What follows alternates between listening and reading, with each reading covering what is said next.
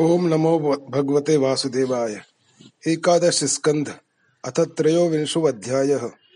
एक तितिक्षु ब्राह्मण का इतिहास। बादरायणीरुवाच, स एव माशंसित उद्धवेन, भागवत मुख्येन दाशार्ह मुख्यः। सभा जयन भृत्यवचो मुकुन्दस्तमाबभाषे श्रवणीय वीर्यः श्री भगवान उवाच बाहर्स्पत्य स वै नात्र साधुर्वै दुर्जने वृत्तैः दुरुक्तैः भिन्नमात्मानं, यः समाधातुमीश्वरः, न तथा तप्यते विद्धः पुमान् बाणैः सुममर्गैः, यथा तुदन्ति मर्मस्था ह्यसतां परुषे शवः। कथयन्ति महत्पुण्यमितिहासमिहोद्धव तमहं वर्णयिष्यामि निबोधसु समाहितः। केनचिद् भिक्षुणा गीतं परिभूतेन दुर्जनैः। स्मरता धृतियुक्तेन विपाकं निजकर्मणाम्। अवन्तिषु द्विजः कश्चिद् दासीदाढ्यतमः श्रिया। वार्तावृत्तिः कदर्यस्तु कामी लुब्धो अतिकोपनः। ज्ञातयो अतिथयस्तस्य। नार्चिताः। शून्या वसत आत्मापि काले कामैरनर्चितः। दुःशीलस्य कदर्यस्य दुह्यन्ते पुत्रबान्धवाः दारादुहितरो भृत्या विष्णुना नाचरन प्रियम। श्री सुखदेव जी कहते हैं, परीक्षित, वास्तव में भगवान की लीला कथा ही श्रवण करने योग्य है। वे ही प्रेम और मुक्ति के दाता हैं। जब उनके परम प्रेमी भक्त उद्धव जी ने इस प्रकार प्रार्थना की, तब यदुवंश विभूषण श्री भगवान ने उनके प्रश्न की प्रशंसा करके उनसे इस प्रकार कहा, भगवान श्री कृष्ण ने कहा देवर देवगुरु बृहस्पति के शिष्य उद्धव जी, इस संसार में प्रायः ऐसे संत पुरुष नहीं मिलते, जो दुर्जनों की कटुवाणी से बिंदे हुए अपने हृदय को संभाल सके।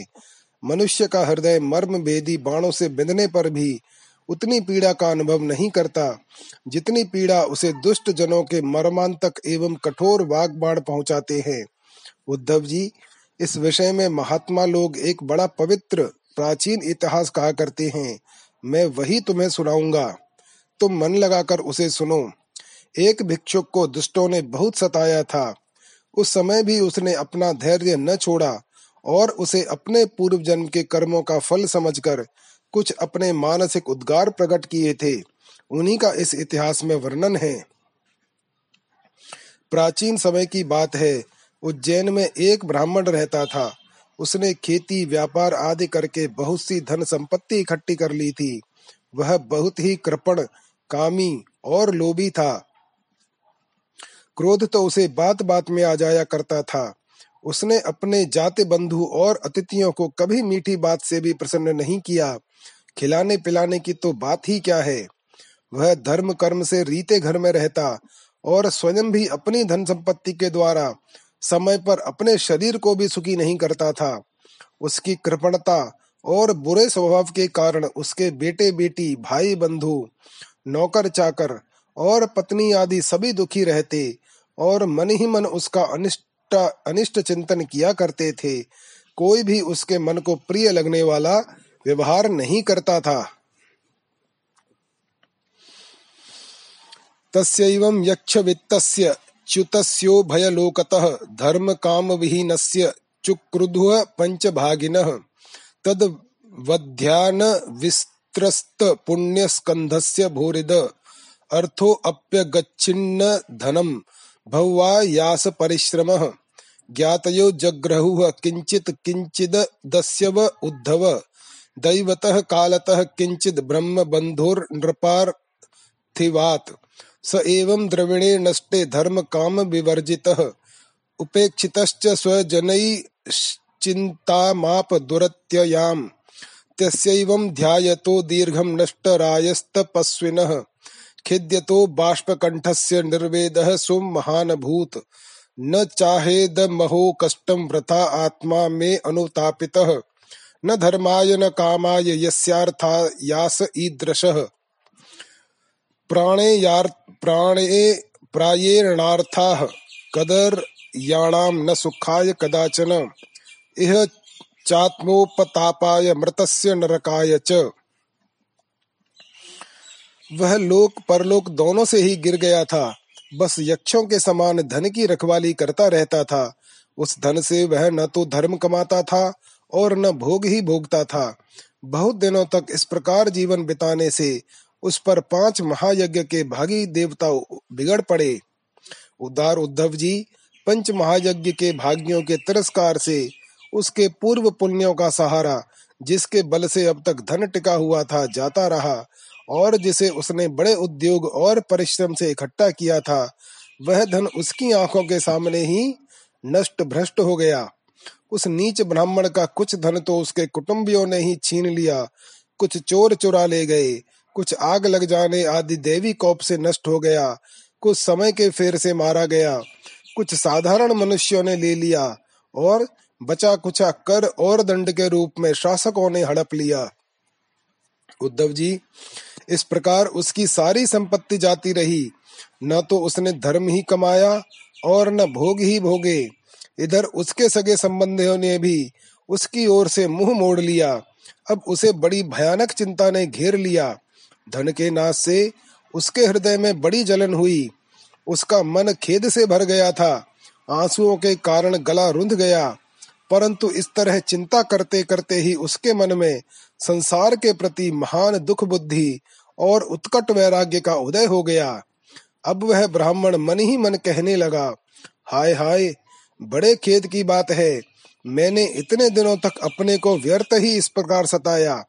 जिस धन के लिए मैंने सरतोर परिश्रम किया, वह न तो धर्म कर्म में लगा और न मेरे सुख भोग के ही काम आया। प्रायः देखा जाता है कि कृपण पुरुषों को धन से कभी सुख नहीं मिलता।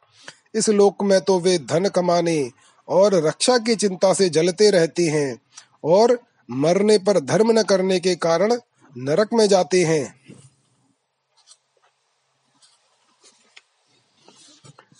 यशो यशस्विनाम शुद्धम श्लाघ्या, ये गुणिनाम गुणाः, लोभ स्वल्पो अतीतान, हन्ति श्वित्रो रूपमि वेप्सितम्, अर्थस्य साधने सिद्धे उत्कर्षे रक्षणे व्यये। नाशोपभोग आयासस्त्रासश्चिन्ता भ्रमो नृणाम् स्तेयं हिंसा नृतं दम्भः कामः क्रोधः स्मयो मदः। भेदो वैरम विश्वासः संस्पर्धा व्यसनानि च। एते पंचदशानर्था हार्थमूला मता नृणाम् तस्माद् नर्थमर्थाख्यम् श्रेयो अर्थी दूरतस्त्यजेत। भिद्यन्ते भ्रातरो दाराः पितरः सुहृदस्तथा। एका स्निग्धाः काकिणिना सद्यः सर्वे अरयः कृताः। अर्थे नाल्पयीसा। ह्येते संरब्धा दीप्तमन्यवः। त्यजन्त्याशु स्पर्धो। घ्नन्ति सहसोत्सृज्य सौहृदम्। लब्ध्वा जन्मामरप्रार्थ्यम् मानुष्यम् तद्विजाग्र्यताम् ददनाद्रत्य ये स्वार्थम्। घ्नन्ति यान्त्यशुभाम् गतिम्। स्वर्गापवर्गयोर्द्वारम् प्राप्य लोकमिमम् पुमान्। द्रविणे को अनुसज्जेत मर्त्यो अनर्थस्य धाम्यनि। देवर्षि पितृभूतानि ज्ञातीन बन्धुश्च भागिनः, असंविभज्य चात्मानं यक्ष वित्त पतत्यधः। जैसे थोड़ा सा भी कोढ़ सर्वाग सुंदर स्वरूप को बिगाड़ देता है, वैसे ही तनिक सा भी लोभ यशस्वियों के शुद्ध यश और गुणियों के प्रशंसनीय गुणों पर पानी फेर देता है। धन कमाने में, कमा लेने पर उसे बढ़ाने में और रखने एवं खर्च करने में तथा उसके नाश और उपभोग में, जहाँ देखो वहीं निरंतर निरंतर परिश्रम, भय, चिंता और भ्रम का ही सामना करना पड़ता है। चोरी, हिंसा, झूठ बोलना, दंभ, काम, क्रोध, गर्व अहंकार भेद बुद्धि वैर, अविश्वास, स्पर्धा, लंपटता, जुआ और शराब। ये पंद्रह अनर्थ मनुष्यों में धन के कारण ही माने गए हैं। इसलिए कल्याणकामी पुरुष को चाहिए कि स्वार्थ एवं परमार्थ के विरोधी अर्थ नामधारी अनर्थ को दूर से ही छोड़ दे। भाई, बंधु, स्त्री, पुरुष, माता, पिता, सगे संबंधी, जो स्नेह बंधन से बंधकर बिल्कुल एक हुए रहते हैं सबके सब कौड़ी के कारण इतने फट जाते हैं कि तुरंत एक दूसरे के शत्रु बन जाते हैं। ये लोग थोड़े से धन के लिए भी क्षुब्ध और क्रुद्ध हो जाते हैं। बात की बात में सौहार्द संबंध छोड़ देते हैं, लाग डांट रखने लगते हैं और एकाएक प्राण लेने देने पर उतारू हो जाते हैं। यहाँ तक कि एक दूसरे का सर्वनाश कर डालते हैं। देवताओं के भी प्रार्थनीय मनुष्य जन्म को और उसमें भी श्रेष्ठ ब्राह्मण शरीर प्राप्त करके जो उसका अनादर करते हैं और अपने सच्चे स्वार्थ परमार्थ का नाश करते हैं, वे अशुभ गति को प्राप्त होते हैं।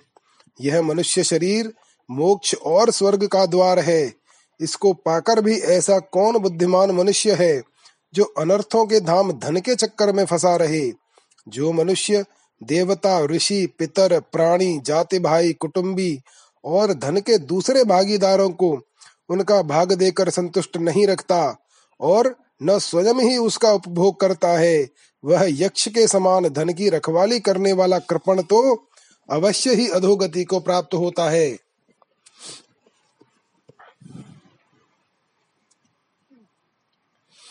व्यर्थ यार्थे हया वित्तम प्रमतस्य वयो बलम कुशलायेन सिद्ध्यन्ति जरटः किम नु साधये।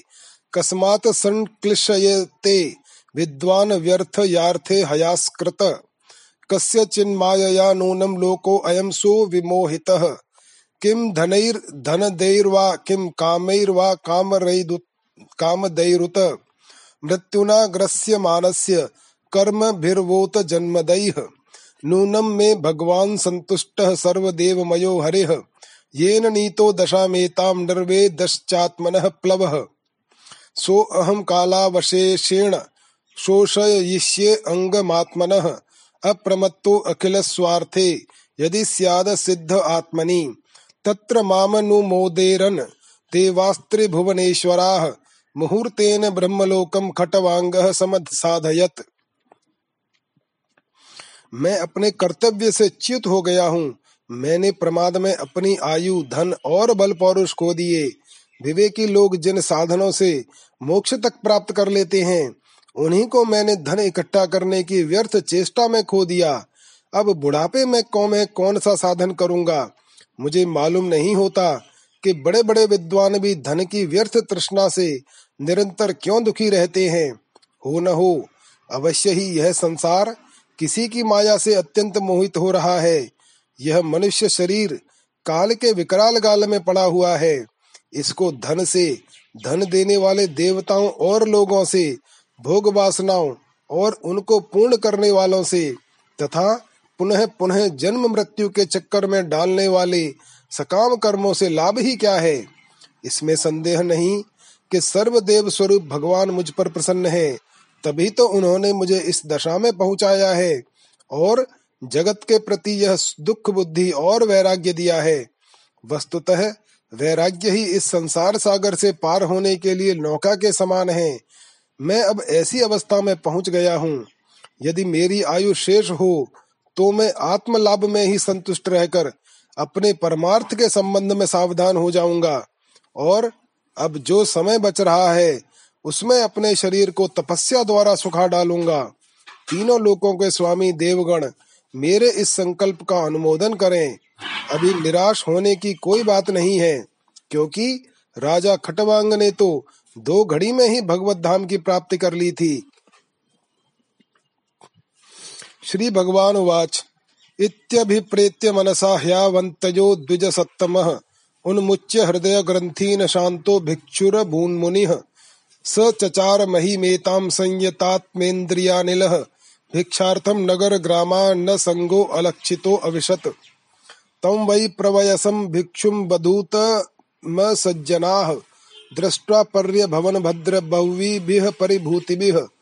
के चित्तित्र वेणुम जग्रहे रेके पात्रम कमंडुलम पीठम चैके अक्षसूत्रम च कंथाम चीराणि केचन। प्रदाय च पुनस्तानि दर्शितान्या ददुर्मुनेः। अन्नं च भैक्ष्य सम्पन्नं भुञ्जानस्य सरित्तटे। मूत्रयन्ती च पापिष्टाः ष्ठीवन्त्यस्य च मूर्धनि। यत वाचम वाचयन्ति ताड़यन्ति न वक्ति चेत।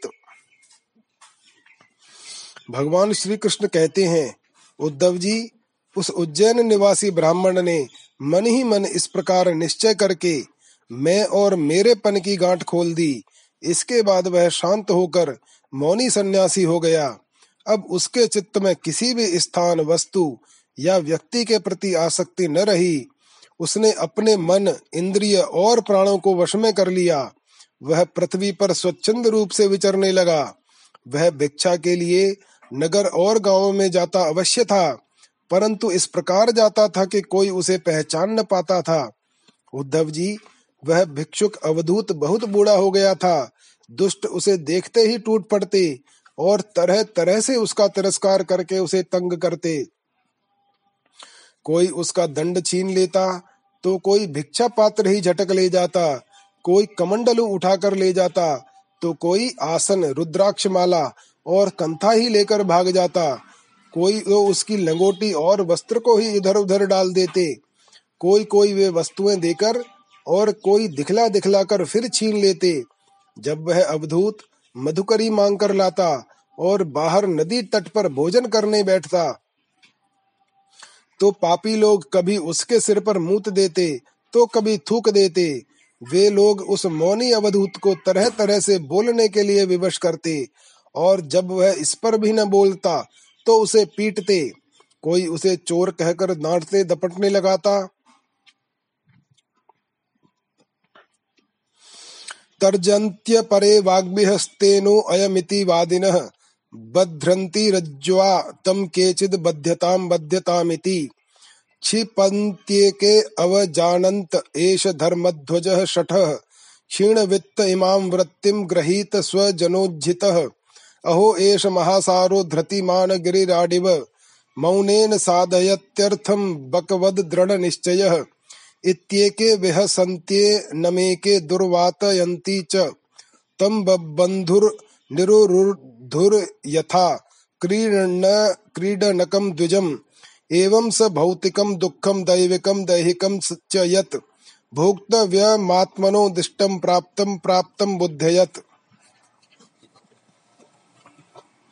परिभूत इमाम गाथाम गा, गायत नराधमैः पातयद्भिः स्वधर्मस्थो धृतिमास्थाय सात्विकीम्।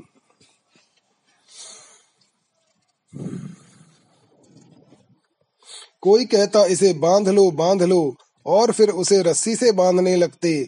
कोई उसका तिरस्कार करके इस प्रकार ताना कसते कि देखो देखो, अब इस कृपण ने धर्म का ढोंग रचा है, धन संपत्ति जाती रही। स्त्री पुत्रों ने घर से निकाल दिया, तब इसने भीख मांगने का रोज़गार लिया है। ओहो, देखो तो सही, यह मोटा तगड़ा भिकारी धैर्य में बड़े भारी पर्वत के समान है। यह मौन रहकर अपना काम बनाना चाहता है। सचमुच यह बगुले से भी बढ़कर ढोंगी और दृढ़ निश्चयी है। कोई उस अवधूत की हँसी उड़ाता तो कोई उस पर अधोवायु छोड़ता।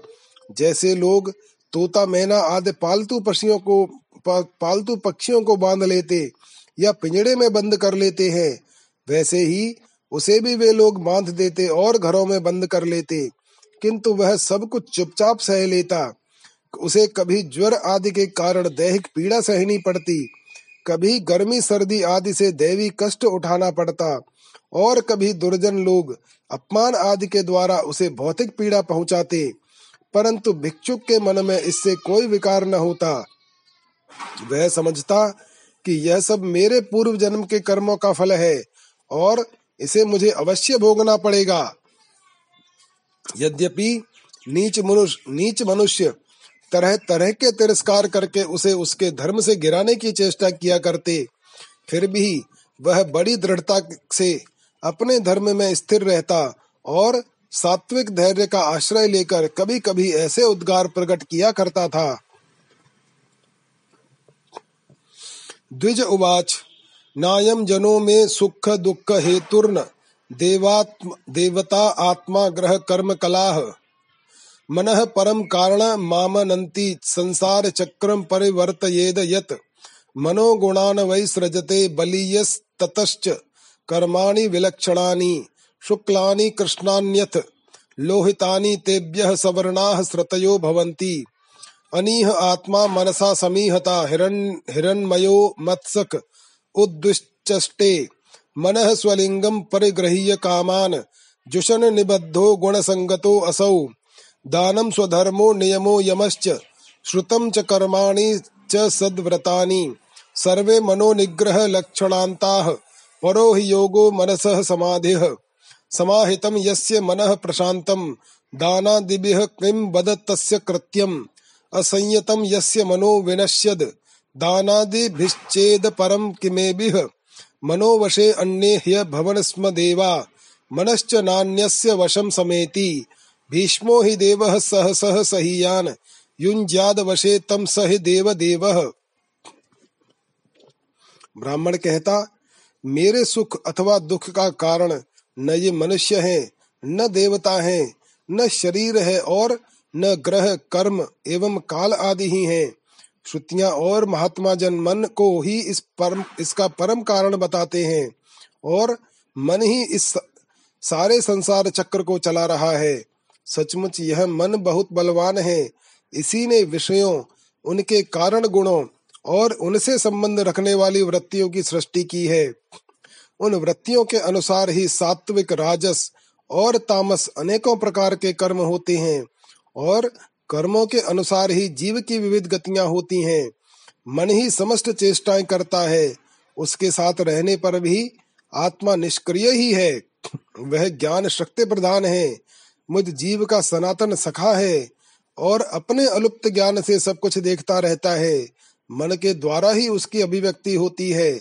जब वह मन को स्वीकार करके उसके द्वारा विषयों का भोक्ता बन बैठता है, तब कर्मों के साथ आसक्ति होने के कारण वह उनसे बंध जाता है।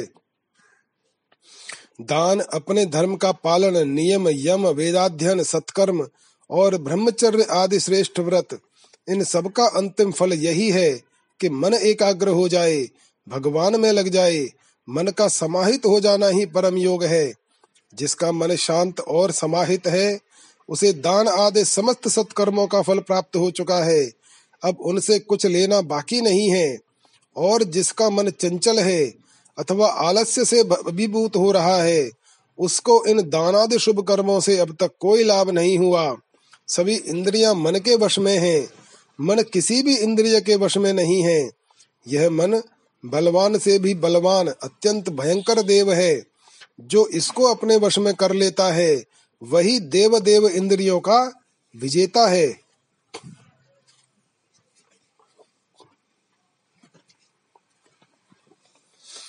तम दुर्जयम शत्रुम सय्य वेग मरुन तुदम तन्न विजित्य केचित। कुर्वन्त्य सद्विग्रह मत्र मर्त्यैर मित्राण्यो दासीन रिपून विमूढ़ाः। देहं मनो मात्र मिमं गृहीत्वा ममा हमित्यन्धधियो मनुष्याः। एषो अहमन्यो अयमिति भ्रमेण दुरंत पारे तमसि भ्रमन्ति। जनस्तु हेतुः सुख दुःख योश्चेत किमात्मनश्चात्र ह भौमयोस्तत। जिह्वां क्वचित् संदशति स्वदग्भिस्तद्वेदनायां कतमाय कुप्येत। दुःखस्य हेतुर्यदि देवतास्तु किमात्मनस्तत्र विकारयोस्तत्, यदङ्गमङ्गेन निहन्यते क्वचित्, क्रुध्येत कस्मै पुरुषः स्वदेहे। आत्मा यदि स्यात् सुख दुःख हेतुः किमन्यतस्तत्र निज स्वभावः न ह्यात्मनो अन्यद् यदि तन्मृषा स्यात्। क्रुध्येत कस्मान्न सुखम न दुखम ग्रहा ग्रहानिमित्तं सुख दुःख योश्चेत किमात्मनो अजस्य जनस्य ते वै। ग्रहैरग्रहस्यैव वदन्ति पीडां। क्रुध्येत कस्मै पुरुषस्ततो अन्यः। सचमुच मन बहुत बड़ा शत्रु है। इसका आक्रमण असह्य है। यह बाहरी शरीर को ही नहीं हृदय आदि मर्म स्थानों को भी बेधता रहता है। इसे जीतना बहुत ही कठिन है। मनुष्यों को चाहिए कि सबसे पहले इसी शत्रु पर विजय प्राप्त करे। परंतु होता है यह कि मूर्ख लोग इसे तो जीतने का प्रयत्न नहीं करते। दूसरे मनुष्यों से झूठ मूठ झगड़ा बखेड़ा करते रहते हैं। और इस जगत के लोगों को ही मित्र शत्रु उदासीन बना लेते हैं। साधारणतः मनुष्यों की बुद्धि अंधी हो रही है। तभी तो वे इस मन कल्पित शरीर को मैं और मेरा मान बैठते हैं और फिर इस भ्रम के फंदे में फंस जाते हैं कि यह मैं हूँ और यह दूसरा। इसका परिणाम यह होता है कि वे इस अनंत अज्ञान अंधकार में ही भटकते रहते हैं। यदि मान लें कि मनुष्य ही सुख दुख का कारण है तो भी उनसे आत्मा का क्या संबंध? क्योंकि सुख दुख पहुँचाने वाला भी मिट्टी का शरीर है और भोगने वाला भी। कभी भोजन आदि के समय यदि अपने दांतों से ही अपनी जीभ कट जाए और उससे पीड़ा होने लगे तो मनुष्य किस पर क्रोध करेगा? यदि ऐसा मान ले कि देवता ही दुख के कारण हैं तो भी इस दुख से आत्मा की क्या हानि? क्योंकि यदि दुख के कारण देवता है तो इंद्रियाभिमानी देवताओं के रूप में उनके भोक्ता भी तो वे ही हैं। और देवता शरीर सभी शरीरों में एक हैं। जो देवता एक शरीर में हैं, वे ही दूसरे शरीर में हैं। ऐसी दशा में यदि अपने ही शरीर के किसी एक अंग से दूसरे अंग को चोट लग जाए भला, किस पर क्रोध किया जाएगा? यदि ऐसा माने कि आत्मा ही सुख दुख का कारण है तो वह तो अपना आप ही है, कोई दूसरा नहीं, क्योंकि आत्मा से भिन्न कुछ और है ही नहीं। यदि दूसरा कुछ प्रतीत होता है तो वह मिथ्या है। इसलिए न सुख है, न दुख। फिर क्रोध कैसा? क्रोध का निमित्त ही क्या? यदि ग्रहों को सुख, दुख का निमित्त माने तो उनसे भी अजन्मा आत्मा की क्या हानि? उनका प्रभाव भी जन्म मृत्युशील शरीर पर ही होता है। ग्रहों की पीड़ा तो उनका प्रभाव ग्रहण करने वाले शरीर को ही होती है। और आत्मा उन ग्रहों और शरीरों से सर्वथा परे है, तब वह भला किस पर क्रोध करे? कर्मास्तु हेतु सुख दुख योश्चेत किमात्मनस्तद्धि जड़ा जडत्वे, देहस्त्वचित परशो अयम सुपर्ण, क्रुध्येत कस्मै न हि कर्म मूलम। कालस्तु हेतु सुख दुख योश्चेत किमात्मनस्तत्र तदात्मको असौ। नाग्नेर्हि तापो न हिमस्य तत् स्यात्, क्रुध्येत कस्मै न परस्य द्वन्द्वम्, न केनचित् क्वापि कथन, कथञ्चनास्य, द्वन्द्वोपरागः परतः परस्य। यथा हमः संसृतिरूपिणः स्यादेवं प्रबुद्धो न बिभेति भूतैः, एतां च आस्थाय परमात्मनिष्ठा, मध्यासितां पूर्वत मयि मैर्महर्षिभिः। अहम तयिष्यामि दुरंत पारम तमो मुकुंदाडघ्री निषेवयैव। यदि कर्मों को ही सुख दुख के कारण माने तो उनसे आत्मा का क्या प्रयोजन? क्योंकि वे तो एक पदार्थ के जड़ और चेतन, उभय रूप होने पर ही हो सकते हैं। जो वस्तु विकार युक्त और अपना हित, अहित जानने वाली होती है, उसी से कर्म हो सकते हैं। अतः वह विकार युक्त होने के कारण जड़ होनी चाहिए और हित अहित का ज्ञान रखने के कारण चेतन। किंतु देह तो अचेतन है और उसमें पक्षी रूप से रहने वाला आत्मा सर्वथा निर्विकार और साक्षी मात्र है। इस प्रकार कर्म का तो कोई आधार ही सिद्ध नहीं होता, फिर क्रोध किस पर करें? यदि ऐसा माने कि काल ही सुख दुख का कारण है तो आत्मा पर उसका क्या प्रभाव? क्योंकि काल तो आत्म स्वरूप ही है। जैसे आग आग को नहीं जला सकती और बर्फ़ बर्फ़ को नहीं गला सकता, वैसे ही आत्म स्वरूप काल अपने आत्मा को ही सुख दुख नहीं पहुँचा सकता। फिर किस पर क्रोध किया जाए? आत्मा शीत, उष्ण, सुख, दुख आदि द्वंद्वों से सर्वथा अतीत है। आत्मा प्रकृति के स्वरूप, धर्म, कार्य, लेश, संबंध और गंध से भी रहित है। उसे कभी कहीं किसी के द्वारा किसी भी प्रकार के द्वंद का स्पर्श ही नहीं होता, वह तो जन्म मृत्यु के चक्र में भटकने वाले अहंकार को ही होता है। जो इस बात को जान लेता है, वह फिर किसी भी भय के निमित्त से भयभीत नहीं होता। बड़े बड़े प्राचीन ऋषि मुनियों ने इस परमात्म निष्ठा का आश्रय ग्रहण किया है।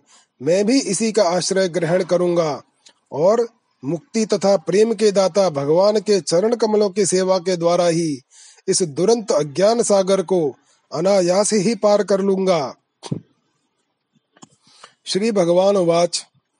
निर्विद्य नष्ट द्रविणो गत क्लम प्रव्रज्य गाम पर्यटमान इत्थम। निराकृतो असद्भिरपि स्वधर्मादकम्पितो अमुम मुनिराह गाथाम।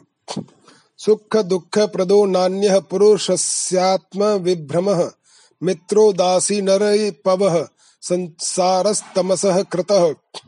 तस्मात् सर्वात्मना तात निग्रहाण मनो धिया मय्या वेशितया युक्त एतावान योग संग्रह य एताम भिक्षुणा गीताम ब्रह्मनिष्ठाम समाहितः।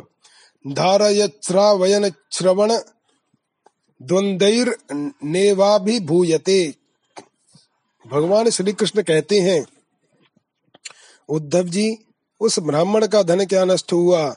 उसका सारा क्लेश ही दूर हो गया। अब वह संसार से विरक्त हो गया था और संन्यास लेकर पृथ्वी में स्वच्छंद विचर रहा था। यद्यपि दुष्टों ने उसे बहुत सताया, फिर भी वह अपने धर्म में अटल रहा, तनिक भी विचलित न हुआ। उस समय वह मौनी अवधूत, मन ही मन इस प्रकार का गीत गाया करता था। उद्धव जी इस संसार में मनुष्य को कोई दूसरा सुख या दुख नहीं देता। यह तो उसके चित्त का भ्रम मात्र है। यह सारा संसार और इसके भीतर मित्र, उदासीन और शत्रु के भेद, अज्ञान कल्पित हैं। इसलिए प्यारे उद्धव, अपनी वृत्तियों को मुझमें तन्मय कर दो और इस प्रकार अपनी सारी शक्ति लगाकर मन को वश में कर लो और फिर मुझमें ही नित्य नित्य युक्त होकर स्थित हो जाओ। बस सारे योग साधन का इतना ही सार संग्रह है। यह भिक्षुक का गीत क्या है? मूर्तिमान ब्रह्म ज्ञान निष्ठा ही है। जो पुरुष एकाग्र चित्त से इसे सुनता सुनाता और धारण करता है, वह कभी सुख दुख आदि द्वंद्वों के वश में नहीं होता। उनके बीच में भी वह सिंह के समान दहाड़ता रहता है। इति श्रीमद्भागवते महापुराणे पारमहंस्याम संगीतायाम एकादश स्कंदे त्रयोविंशो अध्यायः।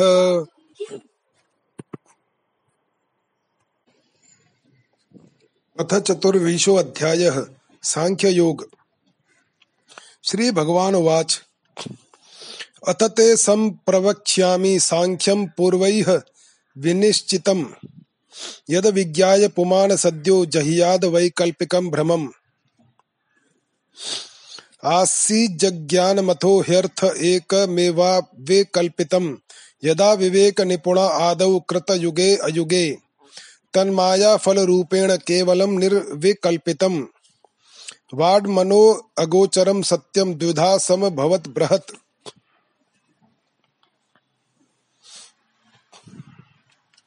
तयोरेकतरो प्रकृतिः सो भयात्मिका ज्ञानन्त्वन्यं तमो भावः पुरुषः सो अभिधीयते। तमो रजः सत्त्वमिति प्रकृतेर्भवनगुणाः मया प्रक्षोभ्यमाणायाः, पुरुषानुमने मतेन च। तेभ्यः समभवत सूत्रं महान् सूत्रेण संयुतः, ततो विकुर्वतो जातो अहङ्कारो यो विमोहनः। वैकारिकस्तैजसश्च तामसश्चैत्यहं त्रिव्रत, तन्मात्रेन्द्रिय मनसां कारणं चिद चिन्मयः।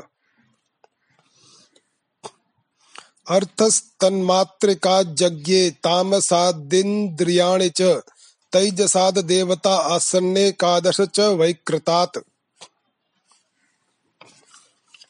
भगवान श्री कृष्ण कहते हैं, प्यारे उद्धव, अब मैं तुम्हें सांख्य शास्त्र का निर्णय सुनाता हूँ। प्राचीन काल के बड़े बड़े ऋषि मुनियों ने इसका निश्चय किया है। जब जीव इसे भली भांति समझ लेता है तो वह भेद भेद बुद्धि मूलक, सुख दुख आदि रूप भ्रम का तत्काल त्याग कर देता है। युगों से पूर्व प्रलय काल में, आदि सत्य युग में, और जब कभी मनुष्य विवेक निपुण होते हैं, इन सभी अवस्थाओं में यह संपूर्ण दृश्य और दृष्टा, जगत और जीव विकल्प शून्य किसी प्रकार के भेदभाव से रहित केवल ब्रह्म ही होते हैं। इसमें संदेह नहीं कि ब्रह्म में किसी प्रकार का विकल्प नहीं है। वह केवल अद्वितीय सत्य है। मन और वाणी की उसमें गति नहीं है। वह ब्रह्म ही माया और उसमें प्रतिबिंब जीव के रूप में, दृष्टि और दृष्टा के रूप में दो भागों में विभक्त सा हो गया। उनमें से एक वस्तु को प्रकृति कहते हैं। उसी ने जगत में कार्य और कारण रूप धारण किया है। दूसरी वस्तु को जो ज्ञान स्वरूप है, पुरुष कहते हैं, उद्धव जी, मैंने ही जीवों के शुभ अशुभ कर्मों के अनुसार प्रकृति को शुद्ध किया। तब उससे सत्व रज और तम ये तीन गुण प्रकट हुए। उनसे क्रिया शक्ति प्रधान सूत्र और ज्ञान शक्ति प्रधान महत्त्व प्रकट हुए। वे दोनों परस्पर मिले हुए ही हैं। महत्त्व में विकार होने पर अहंकार व्यक्त हुआ। यह अहंकार ही जीवों को मोह में डालने वाला है। वह तीन प्रकार का है। सात्विक, राजस और तामस। अहंकार, पंच तन मात्रा इंद्रिय और मन का कारण है। इसलिए वह जड़ चेतन, उभयात्मक है। तामस अहंकार से पंच तन्मात्राएँ और उनसे पाँच भूतों की उत्पत्ति हुई तथा राजस अहंकार से इंद्रियाँ और सात्विक अहंकार से इंद्रियों के अधिष्ठाता ग्यारह देवता प्रकट हुए। मया संचोदिता भावा सर्वे सहत्यकारिणः अंडमुत्पादयामासुर्ममायतन्नमुत्तमम् तस्मिन्नहं सम भवमण्डे सलिलसंस्थितौ ममुनाभ्याम भूतपद्मं विश्वाख्यं तत्र चात्मभूः। सो असृजत्तपसा युक्तो रजसा मदनुग्रहात्। लोकान् सपालान् विश्वात्मा भूर्भुवः स्वरति त्रिधा देवानामोक आसीत स्वभूर्तानां च भुवः पदम्। मर्त्यादीनां च भूर्लोकः सिद्धानां त्रितयात् परम्। अधो असुराणां नागानां भूमेरोको असृजत प्रभुः। त्रिलोक्यां गतयः सर्वाः कर्माणां त्रिगुणात्मनाम्। योगस्य तपस् तपसश्चैव न्यासस्य गतयो अमलाः। महर्जनस्तपः सत्यं भक्तियोगस्य मद्गति। मया कालात्मना धात्रा, कर्मयुक्तमिदं जगत्। गुणप्रवाह एतस्मिन् नुन्मज्जति, निमज्जति। अणुर्बृहत् कृशः स्थूलो यो यो भावः प्रसिद्ध्यति सर्वो अप्युभय संयुक्तः प्रकृत्या पुरुषेण च। ये सभी पदार्थ मेरी प्रेरणा से एकत्र होकर आप परस्पर मिल गए और इन्होंने यह ब्रह्मांड रूप अंड उत्पन्न किया। यह अंड मेरा उत्तम निवास स्थान है। जब वह अंड जल में स्थित हो गया, तब मैं नारायण रूप से इसमें विराजमान हो गया। मेरी नाभि से विश्व कमल की उत्पत्ति हुई। उसी पर ब्रह्मा का आविर्भाव हुआ। विश्व समष्टि के अंतकरण ब्रह्मा ने पहले बहुत बड़ी तपस्या की। उसके बाद मेरा कृपा प्रसाद प्राप्त करके रजोगुण के द्वारा भू, भुव स्व, अर्थात पृथ्वी, अंतरिक्ष और स्वर्ग, इन तीन लोकों की और इनके तीन लोकपालों की रचना की। देवताओं के निवास के लिए स्वर्ग लोक भूत प्रेत आदि के लिए भूर्वर लोक और मनुष्य आदि के लिए भूर लोक का निश्चय किया गया। इन तीनों लोकों के ऊपर महरलोक, तपलोक आदि सिद्धों के निवास स्थान हुए। सृष्टि कार्य में समर्थ ब्रह्मा जी ने असुर और नागों के लिए पृथ्वी के नीचे अतल, वितल, सुतल आदि सात पाताल बनाए। इन्हीं तीनों लोकों में त्रिगुणात्मक कर्मों के अनुसार विविध गतियाँ प्राप्त होती हैं। योग, तपस्या और संन्यास के द्वारा महरलोक, जनलोक, तपलोक और सत्यलोक रूप उत्तम गति प्राप्त होती है तथा भक्ति योग से मेरा परम धाम मिलता है। यह सारा जगत कर्म और उनके संस्कारों से युक्त है। मैं ही काल रूप से कर्मों के अनुसार उनके फल का विधान करता हूँ। इस गुण प्रवाह में पड़कर जीव कभी डूब जाता है और कभी ऊपर आ जाता है। कभी उसकी अधोगति होती है और कभी उसे पुण्यवश उच्च गति प्राप्त हो जाती है। जगत में छोटे, बड़े, मोटे, पतले जितने भी पदार्थ बनते हैं सब प्रकृति और पुरुष दोनों के संयोग से ही सिद्ध होते हैं।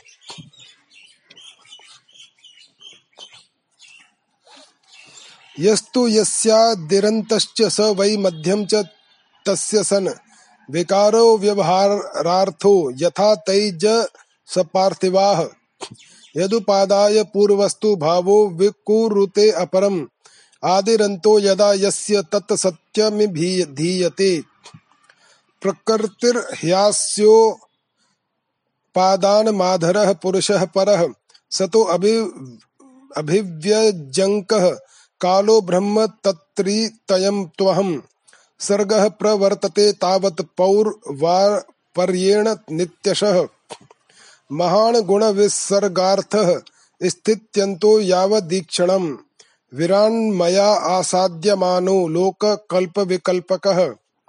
पंचत्वाय विशेषाय कल्पते भुवनैः सह। जिसके आदि और अंत में जो है, वही बीच में भी है और वही सत्य है।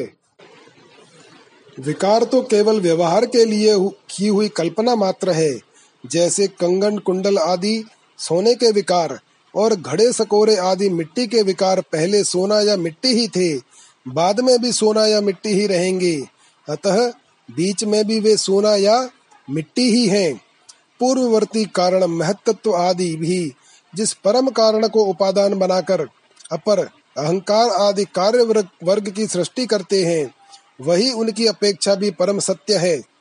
तात्पर्य यह कि जब जो जिस किसी भी कार्य के आदि और अंत में विद्यमान रहता है वही सत्य है। इस प्रपंच का उपादान कारण प्र, प्रकृति है परमात्मा अधिष्ठान है। और इसको प्रकट करने वाला काल है। व्यवहार काल की यह त्रिविधता वस्तुतः ब्रह्म स्वरूप है और मैं वही शुद्ध ब्रह्म हूँ। जब तक परमात्मा की इच्छा शक्ति अपना काम करती रहती है, जब तक उनकी पालन प्रवृत्ति बनी रहती है, तब तक जीवों के कर्म भोग के लिए कारण कार्य रूप से अथवा पितृ पुत्र आदि के रूप से यह सृष्टि चक्र निरंतर चलता रहता है। यह विराट ही विविध लोगों की सृष्टि, स्थिति और संहार की लीला भूमि है। जब मैं काल रूप से इसमें व्याप्त होता हूँ, प्रलय का संकल्प करता हूँ, तब यह भुवनों के साथ विनाश रूप विभाग के योग्य हो जाता है। अन्ने प्रलीयते मर्त्य मन्नम धानासु लीयते, धाना भूमौ प्रलीयन्ते भूमेर्गन्धे प्रलीयते। अप्सु प्रलीयते गंध आपश्च स्वगुणे रसे। लीयते ज्योतिषी रसो ज्योति रूपे प्रलीयते। रूपम वायौ स च स्पर्शे लीयते सो अपि चाम्बरे। अम्बरम शब्द तन्मात्र इंद्रियाणि स्वयोनिषु। योनिर्वैकारिके सौम्य लीयते मनसीश्वरे। शब्दो भूतादिमप्येति भूतादिर्महति प्रभुः। स लीयते महान स्वेषु गुणेषु गुणवत्तमः। ते अव्यक्ते संप्रलीयन्ते तत्काले लीयते अव्यये। कालो मायामये जीवे, जीव आत्मनि मय्यजे। आत्मा केवल आत्मस्थो विकल्पा पाय लक्षण। एव मन्वीक्षमाणस्य कथम वैकल्पिको भ्रम। मनसो हृदि तिष्ठेत, व्योम्नि वार्कोदये तमः।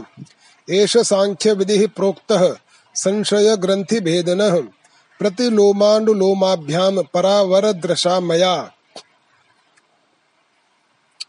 उसके लीन होने की प्रक्रिया यह है कि प्राणियों के शरीर अन्न में, अन्न बीज में, बीज भूमि में और भूमि गंध तन्मात्रा में लीन हो जाती है। गंध जल में, जल अपने गुण रस में, रस तेज में और तेज रूप में लीन हो जाता है। रूप वायु में, वायु स्पर्श में, स्पर्श आकाश में तथा आकाश शब्द तन्मात्रा में तीन लीन हो जाता है। इंद्रियाँ अपने कारण देवताओं में और अंततः राजस अहंकार में समा जाती हैं। हे सौम्य, राजस अहंकार अपने नियंता, सात्विक अहंकार रूप मन में, शब्द तन्मात्रा पंचभूतों के कारण तामस अहंकार में, और सारे जगत को मोहित करने में समर्थ। त्रिविध अहंकार महत्त्व में लीन हो जाता है। ज्ञान शक्ति और क्रिया शक्ति प्रधान महत्त्व अपने कारण गुणों में लीन हो जाता है। गुण अव्यक्त प्रकृति में और प्रकृति अपने प्रेरक अविनाशी काल में लीन हो जाती है। काल माया में, जीव में और जीव मुझ अजन्मा आत्मा में लीन हो जाता है। आत्मा किसी में लीन नहीं होता, वह उपाधि रहित अपने स्वरूप में ही स्थित रहता है। वह जगत की सृष्टि और लय का अधिष्ठान एवं अवधि है। उद्धव जी, जो इस प्रकार विवेक दृष्टि से देखता है उसके चित्त में यह प्रपंच का भ्रम हो ही नहीं सकता। यदि कदाचित उसकी स्फूर्ति हो भी जाए तो वह अधिक काल तक हृदय में ठहर कैसे सकता है? क्या सूर्योदय होने पर भी आकाश में अंधकार ठहर सकता है? उद्धव जी, मैं कार्य और कारण दोनों का ही साक्षी हूँ। मैं तुम्हें सृष्टि से प्रलय और प्रलय से सृष्टि तक की सांख्य विधि बतला दी। इससे संदेह की गांठ कट जाती है और पुरुष अपने स्वरूप में स्थित हो जाता है। इति श्रीमद्भागवते महापुराणे पारमहंस्याम संगीतायाम एकादश स्कंजे चतुर्विंशो अध्याय अथ पंचविंशो अध्याय तीन गुणों की वृत्तियों का निरूपण। श्री भगवान उवाच गुणा नाम समिश्राणाम पुमान येन यथा भवेत। तन्मे पुरुष वर येद मुपधारय संसतः। श्रमो दमस्ततिक्षेक्षा तपः सत्यम दया स्मृति। तुष्टिस्त्यागो अस्पृहा शुद्रा हरिर्दयादि स्वनिर्वृत्ति। काम इहा मदस्तृष्णा स्तंभ आशीर्भेदा सुखम। मदोत्साहो यश प्रीतिर हास्यम वीर्यम बलोद्यम। क्रोधो लोभो अनृतम हिंसा। याच्या दंभ क्लम कलिह। शोक मोहो विषादार्ति। निद्रा आशा भीर नुद्यम। सत्वस्य रजश्चै तास्तमस्चानुपूर्वशः वृत्तयो वर्णित प्रायाः सन्निपातमथो शृणु। सन्निपातस्त्वहमिति ममेत्युद्धव या मतिः। व्यवहारः सन्निपातो मनो मात्रेन्द्रिया सुभिः। धर्मे चार्थे च कामे च यदासौ परिनिष्ठितः। गुणानां सन्निकर्षो अयम श्रद्धा रति धनावह प्रवृत्ति लक्षणे निष्ठा पुमान यर्हि ग्रहाश्रमे। स्वधर्मे चानुतिष्ठेत गुणानाम सम्मतिर्हि सा। भगवान श्री कृष्ण कहते हैं, पुरुष प्रवर उद्धव जी, प्रत्येक व्यक्ति में अलग अलग गुणों का प्रकाश होता है। उनके कारण प्राणियों के स्वभाव में भी भेद हो जाता है। अब मैं बतलाता हूँ कि किस गुण से कैसा कैसा स्वभाव बनता है। तुम सावधानी के साथ सुनो। सत्व गुण की वृत्तियाँ हैं श्रम यानी मन का संयम, दम, इंद्रिय निग्रह, तितिक्षा, यानी सहिष्णुता, विवेक, तप, सत्य, दया, स्मृति, संतोष, त्याग, विषयों के प्रति अनिच्छा, श्रद्धा, लज्जा आत्मरति, दान, विनय और सरलता आदि रजोगुण की वृत्तियाँ हैं इच्छा, प्रयत्न, घमंड, तृष्णा, ऐठ या अकड़, देवताओं से धन आदि की याचना, भेद बुद्धि, विषय भोग, युद्ध आदि के लिए मद जनित उत्साह, अपने यश में प्रेम, हास्य, पराक्रम और हटपूर्वक उद्योग करना आदि। तमोड गुण की वृत्तियाँ हैं क्रोध असहिष्णुता, लोभ, मिथ्या भाषण, हिंसा, याचना, पाखंड, श्रम, कलह, शोक, मोह, विषाद, दीनता, निद्रा, आशा, भय और अकर्मण्यता आदि। इस प्रकार क्रम से सत्व गुण रजोगुण और तमोगुण की अधिकांश वृत्तियों का पृथक पृथक वर्णन किया गया। अब उनके मेल से होने वाली वृत्तियों का वर्णन सुनो। उद्धव जी, मैं हूँ और यह मेरा है। इस प्रकार की बुद्धि में तीनों गुणों का मिश्रण है। जिन मन शब्द आदि विषय, इंद्रिय और प्राणों के कारण पूर्वोक्त वृत्तियों का उदय होता है, वे सबके सब सात्विक, राजस और तामस हैं। जब मनुष्य धर्म, अर्थ और काम में संलग्न रहता है, तब उसे सत्य गुण से श्रद्धा, रजोगुण से रति और तमोगुण से धन की प्राप्ति होती है। यह भी गुणों का मिश्रण ही है। जिस समय मनुष्य सकाम, कर्म, गृहस्थाश्रम और स्वधर्माचरण में अधिक प्रीति रखता है। उस समय भी उसमें तीनों गुणों का मेल ही समझना चाहिए। पुरुषम सत्व संयुक्त मनुमीया क्षमा क्षमादिभि, कामादिभि रजो युक्तम क्रोधाद्यस्तमसायुतम। यदा भजति माँ भक्त्या निरपेक्षः स्वकर्मभिः, तं सत्त्व प्रकृतिं विद्यात पुरुषं स्त्रियमेव वा।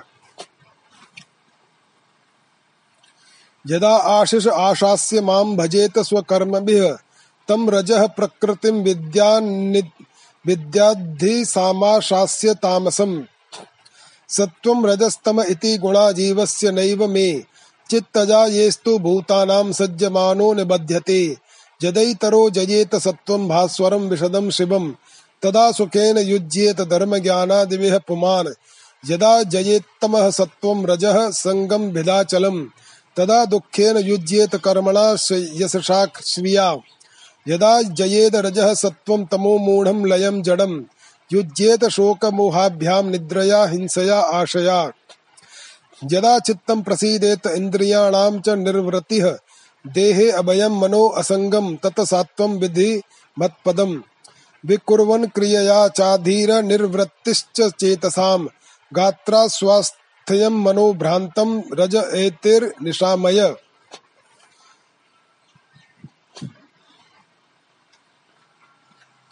मानसिक शांति और जितेंद्रियता आदि गुणों से सत्व गुणी पुरुष की कामना आदि रजोगुणी, आदि से रजोगुणी पुरुष की और क्रोध हिंसा आदि से तमोगुण की पहचान करे। पुरुष हो चाहे स्त्री, जब वह निष्काम होकर अपने नित्य नैमित्त कर्मों द्वारा मेरी आराधना करे, तब उसे सत्व गुणी जानना चाहिए। सकाम भाव से अपने कर्मों के द्वारा मेरा भजन पूजन करने वाला रजोगुणी है, और जो अपने शत्रु की मृत्यु आदि के लिए मेरा भजन पूजन करे, उसे तमोगुणी समझना चाहिए। सत्व, रज और तम, इन तीनों गुणों का कारण जीव का चित्त है, उनसे मेरा कोई संबंध नहीं है। इन्हीं गुणों के द्वारा जीव शरीर अथवा धन में आस, आदि में आसक्त होकर बंधन में पड़ जाता है। सत्व गुण प्रकाशक निर्मल और शांत है। जिस समय वह रजोगुण और तमोगुण को दबाकर बढ़ता है उस समय पुरुष सुख धर्म और ज्ञान आदि का भाजन हो जाता है। रजोगुण भेद बुद्धि का कारण है। उसका स्वभाव है आसक्ति और प्रवृत्ति। जिस समय तमोगुण और सत्व गुण को दबाकर रजोगुण बढ़ता है। उस समय मनुष्य दुख, कर्म, यश और लक्ष्मी से संपन्न होता है। तमोगुण का स्वरूप है अज्ञान। उसका स्वभाव है आलस्य और बुद्धि की मूढ़ता। जब वह बढ़कर सत्व गुण और रजोगुण को दबा लेता है, तब प्राणी तरह तरह की आशाएँ करता है। शोक मोह में पड़ जाता है, हिंसा करने लगता है, अथवा निद्रा आलस्य के वशीभूत होकर पड़ रहता है। जब चित्त प्रसन्न हो, इंद्रियाँ शांत हो, देह निर्भय हो और मन में आसक्त न हो, तब सत्व गुण की वृद्धि समझनी चाहिए। सत्व गुण मेरी प्राप्ति का साधन है। जब काम करते करते जीव की बुद्धि चंचल, ज्ञानेन्द्रिया असंतुष्ट, कर्मेंद्रिया विकार युक्त मन भ्रांत और शरीर अस्वस्थ हो जाए, तब समझना चाहिए कि रजोगुण ज़ोर पकड़ रहा है।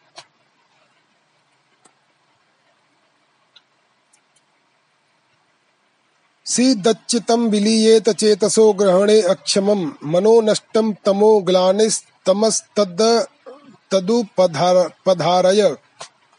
एधमाने गुणे सत्वे देवानां बलमेधते।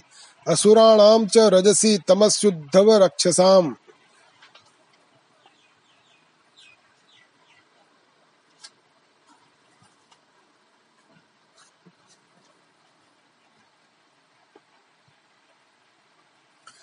सत्वाजागरणं विद्याद रजसा स्वप्नमादिशेत्। प्रस्वापम् तमसा जन्तुस्तूरीयं त्रिषु सन्ततम्।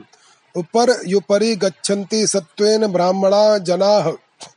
तमसादो अध आमुख्याद रजसान्तरचारिणः सत्त्वे प्रलीनाः स्वर्यान्ति नरलोकं रजोलयाः।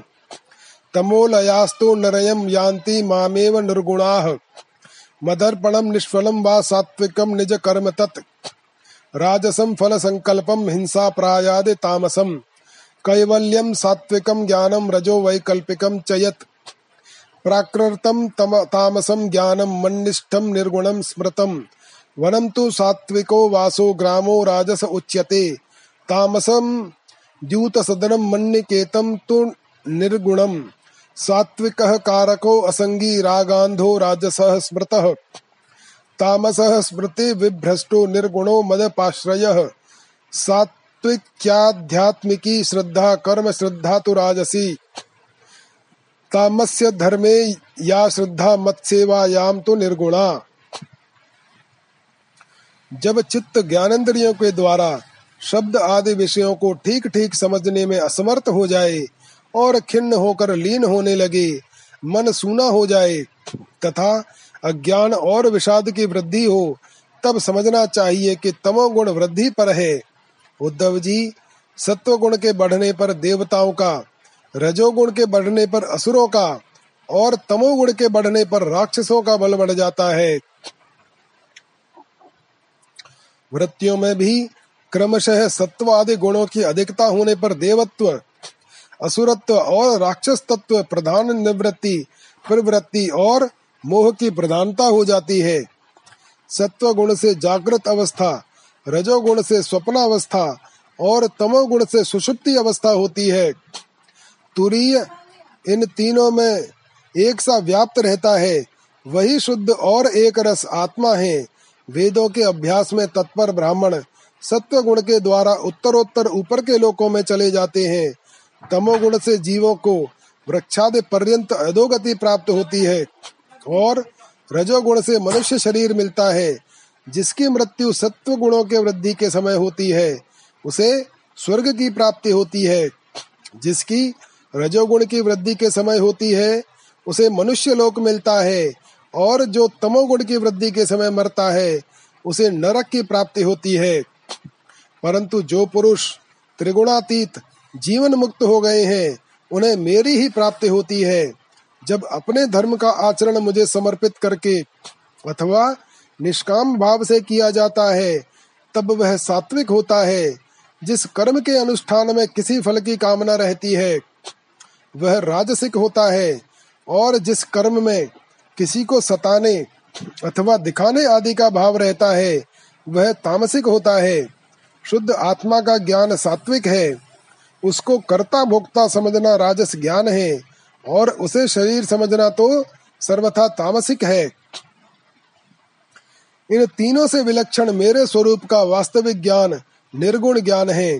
वन में रहना सात्विक निवास है, गाँव में रहना राजस है और जुआ घर में रहना तामसिक है। इन सबसे बढ़कर मेरे मंदिर में रहना निर्गुण निवास है। अनासक्त भाव से कर्म करने वाला सात्विक है रागांध होकर कर्म करने वाला राजसिक है और पूर्वा पर विचार से रहित होकर करने वाला तामसिक है। इनके अतिरिक्त जो पुरुष केवल मेरी शरण में रहकर बिना अहंकार के कर्म करता है, वह निर्गुण करता है। आत्मज्ञान विषयक श्रद्धा, सात्विक श्रद्धा है। कर्म विषयक श्रद्धा राजस है और जो श्रद्धा अधर्म में होती है, वह तामस है। तथा मेरी सेवा में जो श्रद्धा है वह निर्गुण श्रद्धा है।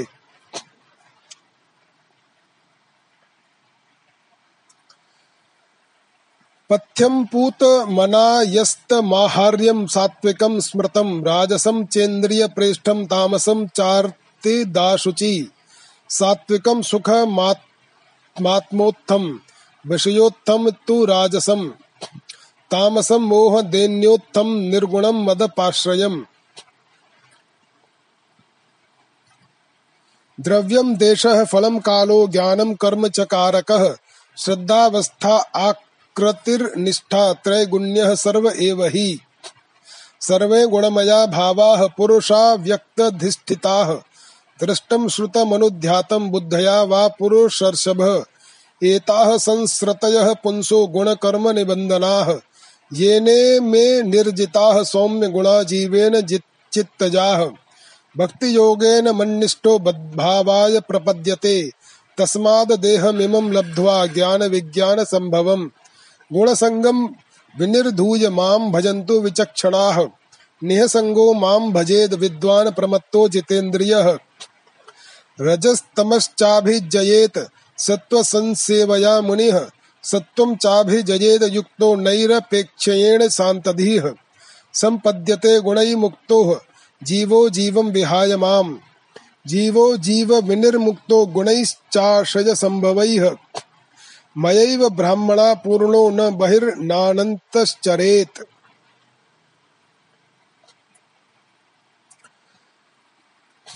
आरोग्यदायक, पवित्र और अनायास प्राप्त भोजन सात्विक है।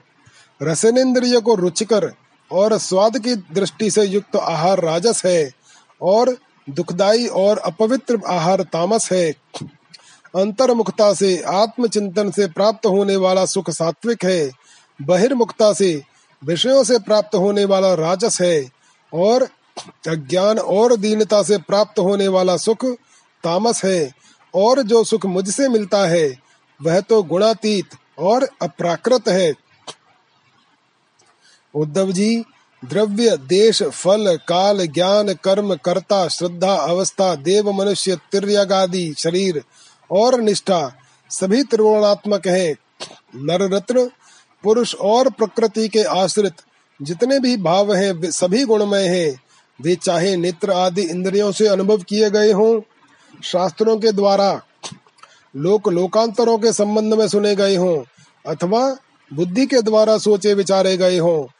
जीव को जितनी भी योनियाँ अथवा गतियाँ प्राप्त होती हैं, वे सब उनके गुणों और कर्मों के अनुसार ही होती हैं। हे सौम्य, सबके सब गुण चित्त से ही संबंध रखते हैं। इसलिए जीव उन्हें अनायास ही जीत सकता है। जो जीव उन पर विजय प्राप्त कर लेता है, वह भक्ति योग के द्वारा मुझमें ही परिनिष्ठित हो जाता है। और अंततः मेरा वास्तविक स्वरूप, जिसे मोक्ष भी कहते हैं, प्राप्त कर लेता है। यह मनुष्य शरीर बहुत ही दुर्लभ है। इसी शरीर में तत्व ज्ञान और उसमें निष्ठा रूप विज्ञान की प्राप्ति संभव है। इसलिए इसे पाकर बुद्धिमान पुरुषों को गुणों की आसक्ति हटाकर मेरा भजन करना चाहिए। विचारशील पुरुष को चाहिए कि बड़ी सावधानी से सत्व गुण के सेवन से रजोगुण और तमोगुण को जीत ले, इंद्रियों को वश में कर ले और मेरे स्वरूप को समझकर मेरे भजन में लग जाए। आसक्ति को लेश मात्र भी न रहने दे। योग युक्ति से चित्त वृत्तियों को शांत करके, निरपेक्षता के द्वारा सत्व गुण पर भी विजय प्राप्त कर ले।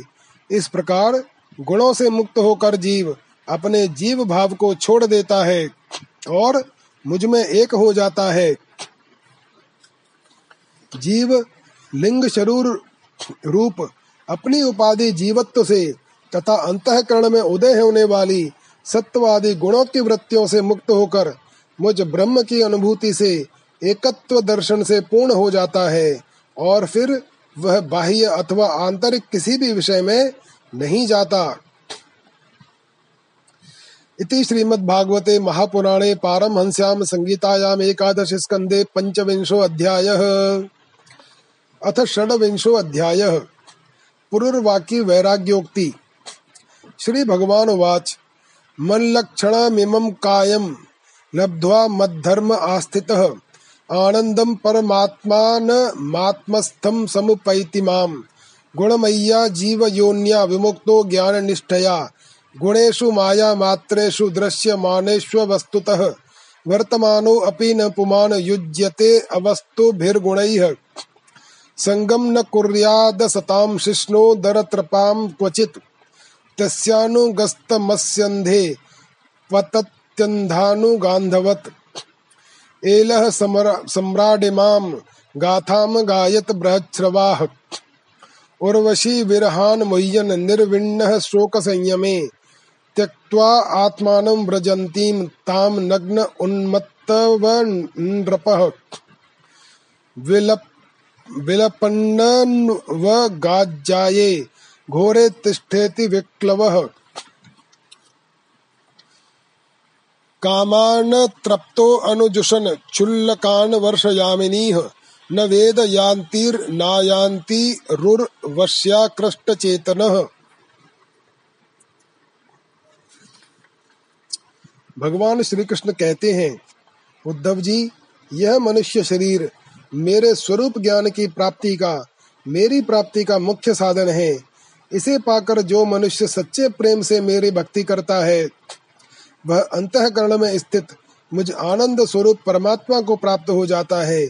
जीवों की सभी योनिया, सभी गतियाँ त्रिगुणमयी हैं। जीव ज्ञान निष्ठा के द्वारा उनसे सदा के लिए मुक्त हो जाता है। सत्व रज आदि गुण जो दिख रहे हैं, वे वास्तविक नहीं, माया मात्र हैं। ज्ञान हो जाने के बाद पुरुष उनके बीच में रहने पर भी, उनके व्यवहार करने पर भी उनसे बंधता नहीं। इसका कारण यह है कि उन गुणों की वास्तविक सत्ता ही नहीं है। साधारण लोगों को इस बात का ध्यान रखना चाहिए कि जो लोग विषयों के सेवन और उदर पोषण में ही लगे हुए हैं, उन असत पुरुषों का संग कभी न करे, क्योंकि उनका अनुगमन करने वाले पुरुष की वैसी ही दुर्दशा होती है। जैसे अंधे के सहारे चलने वाले अंधे की, उसे तो घोर अंधकार में ही भटकना पड़ता है। उद्धव जी, पहले तो परम यशस्वी सम्राट इलानंदन पुरुरवा उर्वशी के विरह से अत्यंत बेसुध हो गया था। पीछे शोक हट जाने पर उसे बड़ा वैराग्य हुआ और तब उसने यह गाथा गाई, राजा पुरुरवा नग्न होकर पागल की भांति अपने को छोड़कर भागती हुई उर्वशी के पीछे अत्यंत विवल होकर दौड़ने लगा और कहने लगा, देवी, निष्ठुर हृदय, थोड़ी देर ठहर जा, भाग मत। उर्वशी ने उनका चित्त आकृष्ट कर लिया था। उन्हें तृप्ति नहीं हुई थी। वे क्षुद्र विषयों के जीवन, सेवन में इतना डूब गए थे कि उन्हें वर्षों की रात्रियाँ न जाती मालूम पड़ी और न तो आती। एल उवाच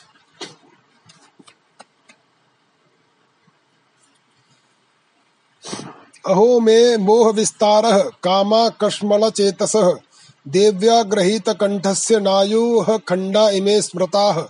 नाहम वेदाभिर्भिर्निर्मुक्तः सूर्यो वाभ्युदितो अमुया। मुशितो वर्ष नाम बता हानि गतान्युत।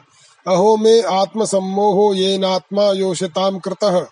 क्रीडा मृगश्चक्रवर्ती नरदेव शिखामणिः स परिच्छद्दमात्मानं हित्वा तृणमिवेश्वरम्। यान्तीं स्त्रियं चान्वगम् वगमं नग्न उन्मत्त वद रुदन। कुतस्तस्यानुभावः, स्यात् तेज ईशत्वमेव वा। यो अन्वगच्छं स्त्रियं यान्तीं खरवत् पादताडितः।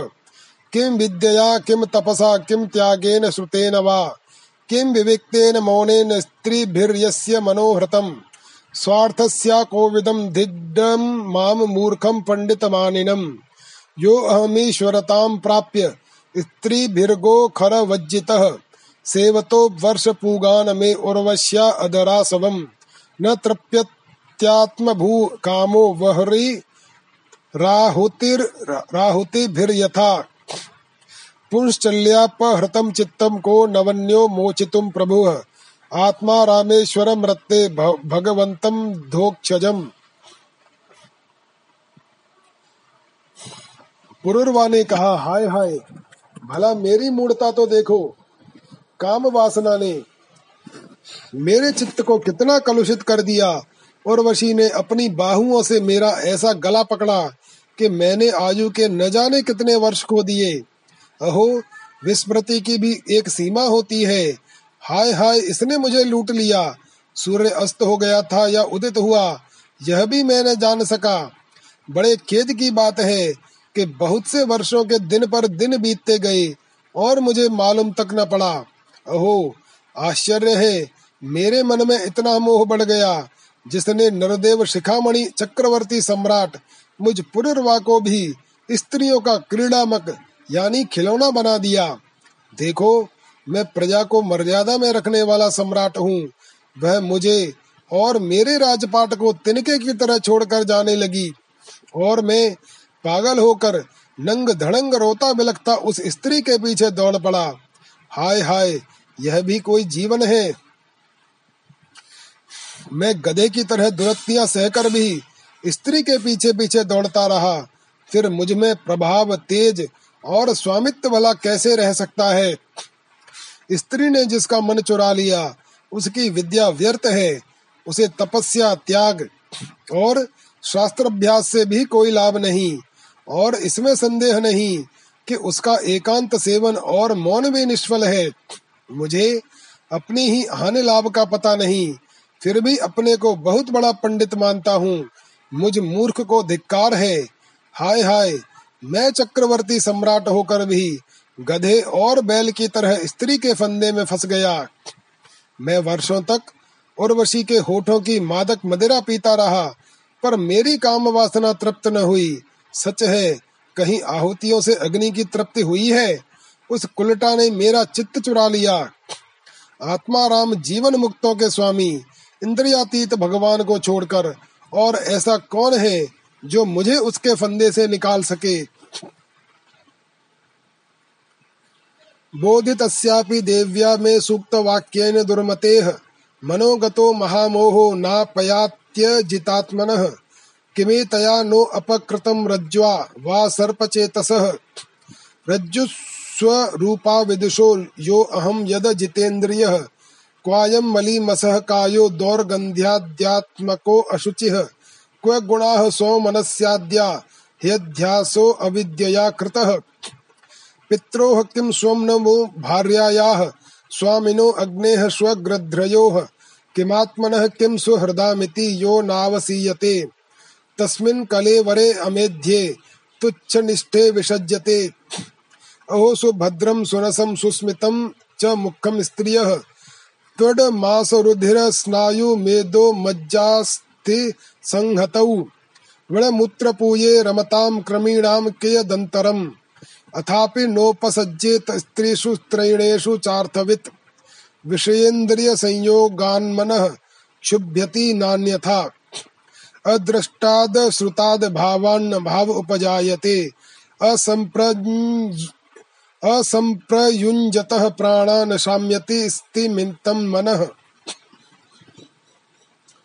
उर्वशी ने तो मुझे वैदिक सूत्र के वचनों द्वारा यथार्थ बात कहकर समझाया भी था। परंतु मेरी बुद्धि ऐसी मारी गई थी कि मेरे मन का वह भयंकर मोह तब भी मिटा नहीं। जब मेरी इंद्रियाँ ही मेरे हाथ के बाहर हो गई, तब मैं समझता भी कैसे? जो रस्सी के स्वरूप को न जानकर उसमें सर्प की कल्पना कर रहा है और दुखी हो रहा है। रस्सी ने उसका क्या बिगाड़ा है? इसी प्रकार इस उर्वशी ने भी हमारा क्या बिगाड़ा? क्योंकि स्वयं मैं ही अचितेंद्रिय होने के कारण अपराधी हूँ। कहा तो यह मैला कुचैला, दुर्गंध से भरा अपवित्र शरीर और कहा सुकुमारता, पवित्रता सुगंध आदि पुष्पोचित गुण।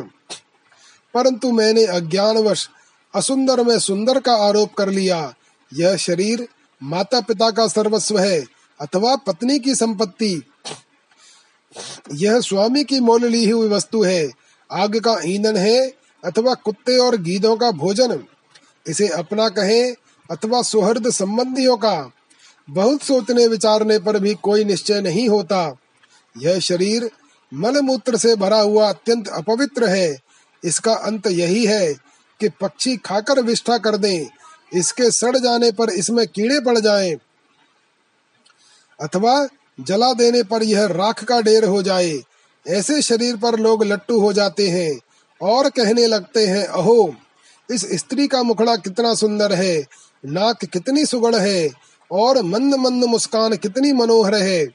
यह शरीर त्वचा, मांस, रुधिर, स्नायु, मेदा, मज्जा और हड्डियों का ढेर और मलमूत्र तथा पीप से भरा हुआ है। यदि मनुष्य इसमें रमता है तो मलमूत्र के कीड़ों में और उसमें अंतर ही क्या है? इसलिए अपनी भलाई समझने वाले विवेकी पुरुष को चाहिए कि स्त्रियों और स्त्री लंपट पुरुषों का संग न करे। विषय और इंद्रियों के संयोग से ही मन में विकार होता है। अन्यथा विकार का कोई अवसर ही, ही नहीं है। जो वस्तु कभी देखी या सुनी नहीं गई है उसके लिए मन में विकार नहीं होता। जो लोग विषयों के साथ इंद्रियों का संयोग नहीं होने देते उनका मन अपने आप निश्चल होकर शांत हो जाता है।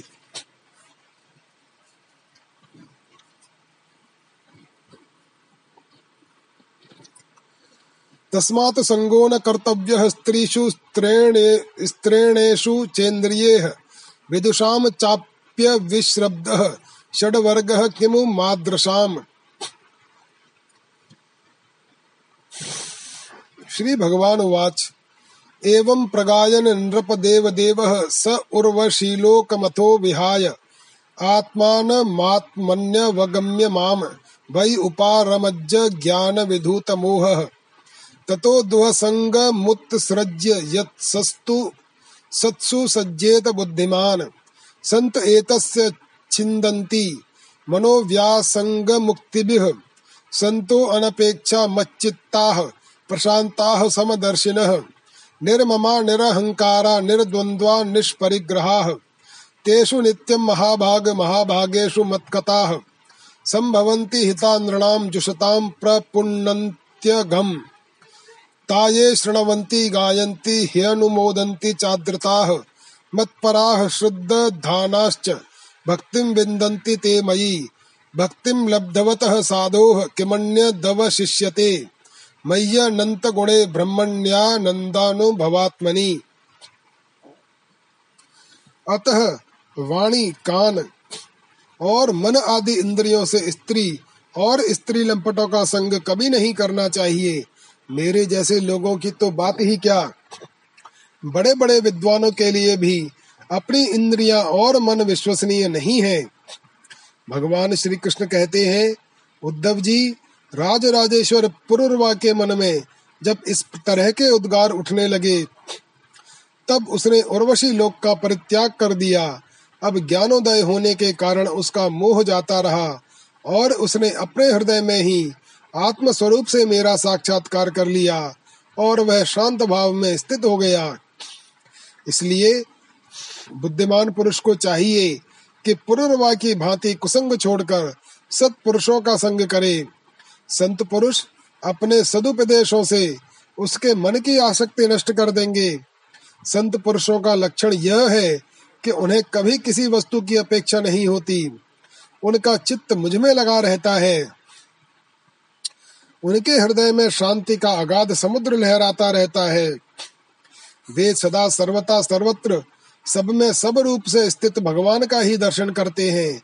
उनमें अहंकार का लेश भी नहीं होता। फिर ममता की तो संभावना ही कहाँ है?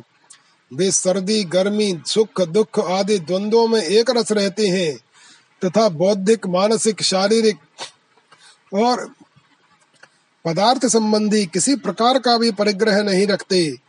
परम भाग्यवान उद्धव जी, संतों के सौभाग्य की महिमा कौन कहे? उनके पास सदा सर्वदा मेरी लीला कथाएँ हुआ करती हैं।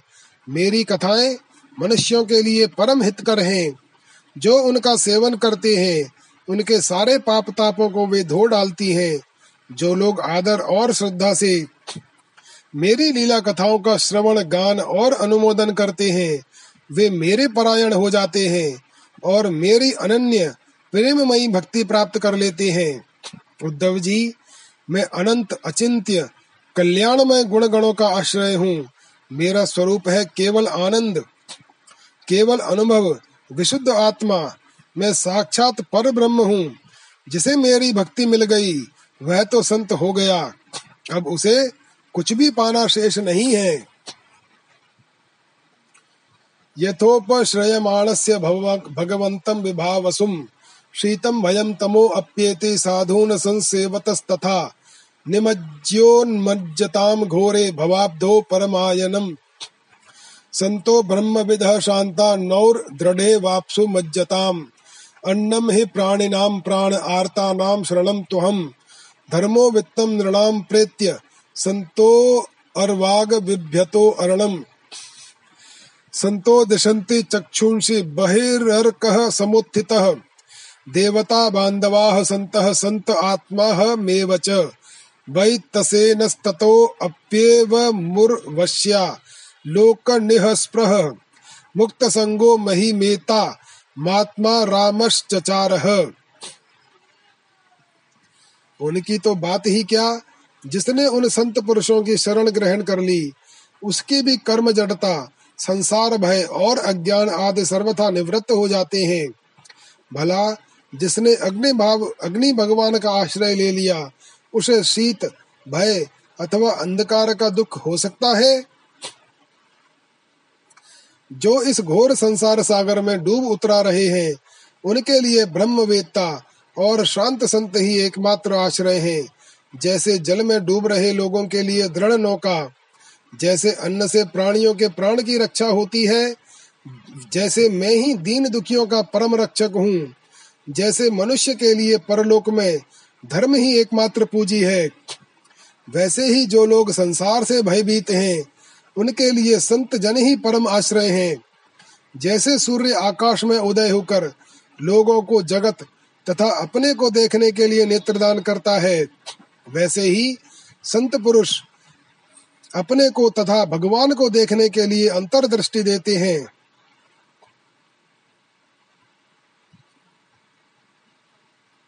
संत अनुग्रहशील देवता हैं संत अपने हितैषी सुहृद हैं संत अपने प्रियतम आत्मा हैं और अधिक क्या कहूँ, स्वयं मैं ही संत के रूप में विद्यमान हूँ। प्रिय उद्धव, आत्म साक्षात्कार होते ही इलानंदन पुरवा को उर्वशी के लोक की स्प्रहा न रही, उसकी सारी आसक्तियाँ मिट गईं और वह आत्मा राम होकर स्वच्छंद रूप से इस पृथ्वी पर विचरण करने लगा। इति श्रीमद्भागवते महापुराणे पारमहंस्याम संगीतायाम एकादश स्कंदे षड्विंशो अध्यायः। अथ सप्तविंशो अध्यायः। क्रिया योग का वर्णन उद्धव उवाच क्रिया योगम समाचक्ष भव दारा धनम प्रभु। यस्मात् त्वाम ये यर्थार्चन्ति सात्वताः सात्वत शर्भ। एतद् वदन्ति मुनयो मुहुर् निःश्रेयसं नृणाम्। नारदो भगवान् व्यास आचार्यो अङ्गिरसः सुतः। निःसृतं ते मुखां भोजाद यदाह भगवानजः पुत्रेभ्यो मृगु, मुख्येभ्यो देव्ये च भगवान् भवः। एतद् वै सर्ववर्णा नामाश्रमाणां च सम्मतम्। श्रेयसामुत्तमं मन्ये स्त्रीशूद्राणां च मानद। एतत् कमलपत्राक्ष कर्म बंध विमोचनम भक्ताय चाणुरक्ताय ब्रोहि विश्वेश्वरेश्वर उद्धव जी ने पूछा, भक्त वत्सल श्री कृष्ण जिस क्रिया योग का आश्रय लेकर, जो भक्तजन जिस प्रकार से, जिस उद्देश्य से आपकी अर्चा पूजा करते हैं, आप अपने उस आराधन रूप क्रिया योग का वर्णन कीजिए। देवर्षि नारद, भगवान व्यासदेव और आचार्य बृहस्पति आदि बड़े बड़े ऋषि मुनि यह बात बार बार कहते हैं कि क्रिया योग के द्वारा आपकी आराधना ही मनुष्यों की परम कल्याण की साधना है। यह क्रिया योग पहले पहल आपके मुखारविंद से ही निकला था। आपसे ही ग्रहण करके इसे ब्रह्मा जी ने, अपने पुत्र भृगु आदि महर्षियों और भगवान शंकर ने अपनी अर्धांगिनी भगवती पार्वती जी को उपदेश किया था। मर्यादा रक्षक प्रभु, यह क्रिया योग ब्राह्मण, क्षत्रिय आदि वर्णों अथवा ब्रह्मचारी, गृहस्थ आदि आश्रमों के लिए भी परम कल्याणकारी है। मैं तो ऐसा समझता हूँ कि स्त्री शूद्र आदि के लिए भी यह सबसे श्रेष्ठ साधना पद्धति है। कमल नयन श्याम सुंदर, आप शंकर आदि जगदीश्वरों के भी ईश्वर हैं और मैं आपके चरणों का प्रेमी भक्त हूँ। आप कृपा करके मुझे यह कर्म बंधन से मुक्त करने वाली विधि बतलाइए। श्री भगवान वाच। न ह्यंतो अनंत पारस्य कर्म कांडस्य चोद्धव संक्षिप्तम वर्णयिष्यामि यथा वदनु पूर्वशः। वैदिकस्तांत्रिको मिश्र इति मे त्रिविधो मखः। त्रयाणामीप्सितेनैव विधिना माँ समर्चयेत्। यदा स्वनिगम में नोक्तम द्विजत्वं प्राप्य पुरुषः। यथा यजेत माम भक्त्या श्रद्धया तन्ने बोध में आर्चायाम स्थिर स्थंडिले अग्नौ वा सूर्ये वापसु हृदय द्वजे। द्रव्येण भक्ति युक्तो अर्चेत स्वगुरुं माम मायया। पूर्वं स्नानं प्रकुर्वीत धौत दंतो अंग शुद्धये उभयैरपि च स्नानं मन्त्रैः मृदग्रहणादिना। संध्योपास्त्यादि कर्माणि वेदे नाचोदितानि मे। पूजाम तेह कल्पयेत सम्यक संकल्प कर्म पावनीम। भगवान श्री कृष्ण ने कहा, उद्धव जी कर्म कांड का इतना विस्तार है कि उसकी कोई सीमा नहीं है। इसलिए मैं उसे थोड़े में ही पूर्वा पूर्वा पर क्रम से विधि पूर्वक वर्णन करता हूँ। मेरी पूजा की तीन विधियाँ हैं, वैदिक तांत्रिक और मिश्रित। इन तीनों में से मेरे भक्त को जो भी अपने अनुकूल जान पड़े, उसी विधि से मेरी आराधना करनी चाहिए। पहले अपने अधिकारानुसार, शास्त्रोक्त विधि से समय पर यज्ञोपवीत संस्कार के द्वारा संस्कृत होकर द्विजत प्राप्त करे। फिर श्रद्धा और भक्ति के साथ वह किस प्रकार मेरी पूजा करे, इसकी विधि तुम मुझसे सुनो। भक्ति पूर्वक निष्कपट भाव से अपने पिता एवं गुरु रूप मुझ परमात्मा का पूजा की सामग्रियों के द्वारा मूर्ति में, वेदी में, अग्नि में, सूर्य में, जल में, हृदय में अथवा ब्राह्मण में, चाहे किसी में भी आराधना करे। उपासक को चाहिए कि प्रातः काल दत्वन करके पहले शरीर शुद्धि के लिए स्नान करे और फिर वैदिक और तांत्रिक, दोनों प्रकार के मंत्रों से मिट्टी और भस्म आदि का लेप करके पुनः स्नान करे। इसके पश्चात वेदोक्त संध्या वंदन आदि नित्य कर्म करने चाहिए। उसके बाद मेरी आराधना का ही सुदृढ़ संकल्प करके वैदिक और तांत्रिक विधियों से, कर्म बंधनों से छुड़ाने वाली मेरी पूजा करे।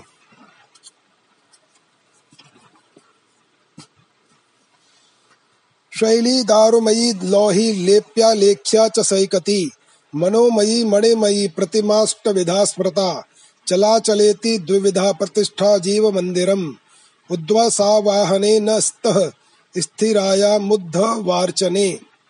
अस्थिरायां विकल्पः स्यात्, स्थण्डिले तु भवेद्वयम् स्नपनं त्वविलेप्या या मन्त्रत्र परिमार्जनम्। द्रव्यैः प्रसिद्धैः, मद्यागः प्रतिमादिष्वमायिनः। भक्तस्य च यथा लब्धैर्हृदि भावेन चैव हि।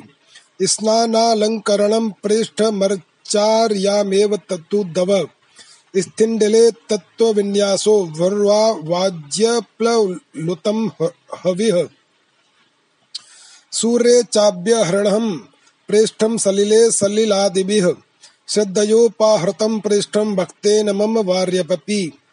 भूर्यप्य भक्तोप्रहतं न मे तोषाय कल्पते। गन्धो धूपः सुमनसो दीपो अन्नाद्यं च किं पुनः? शुचिः सम्भारः प्राग्दर्भैः कल्पितसा, कल्पितासनः। आसीनः मत सम्मुखः मेरी मूर्ति आठ प्रकार की होती है। पत्थर की, लकड़ी की, धातु की, मिट्टी और चंदन आदि की। चित्रमयी, बालुकामयी, मनोमयी और मणिमयी। चल और अचल भेद से दो प्रकार की प्रतिमा ही मुझ भगवान का मंदिर है। उद्धव जी, अचल प्रतिमा के पूजन में प्रतिदिन आवाहन और विसर्जन नहीं करना चाहिए। चल प्रतिमा के संबंध में विकल्प हैं, चाहे करे और चाहे न करे। परंतु बालुकामयी प्रतिमा में तो आवाहन और विसर्जन प्रतिदिन करना चाहिए।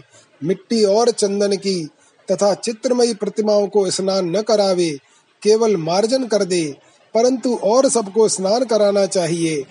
प्रसिद्ध प्रसिद्ध पदार्थों से प्रतिमा आदि में मेरी पूजा की जाती है। परंतु जो निष्काम भक्त हैं, वह अनायास प्राप्त पदार्थों से और भावना मात्र से ही हृदय में मेरी पूजा कर लें। उद्धव जी, स्नान, वस्त्र, आभूषण आदि तो पाषाण और धातु की प्रतिमा के पूजन में ही उपयोगी हैं। बालुकामयी मूर्ति अथवा मिट्टी की वेदी में पूजा करनी हो तो उसमें मंत्रों के द्वारा अंग और उसके प्रधान देवताओं की यथास्थान पूजा करनी चाहिए।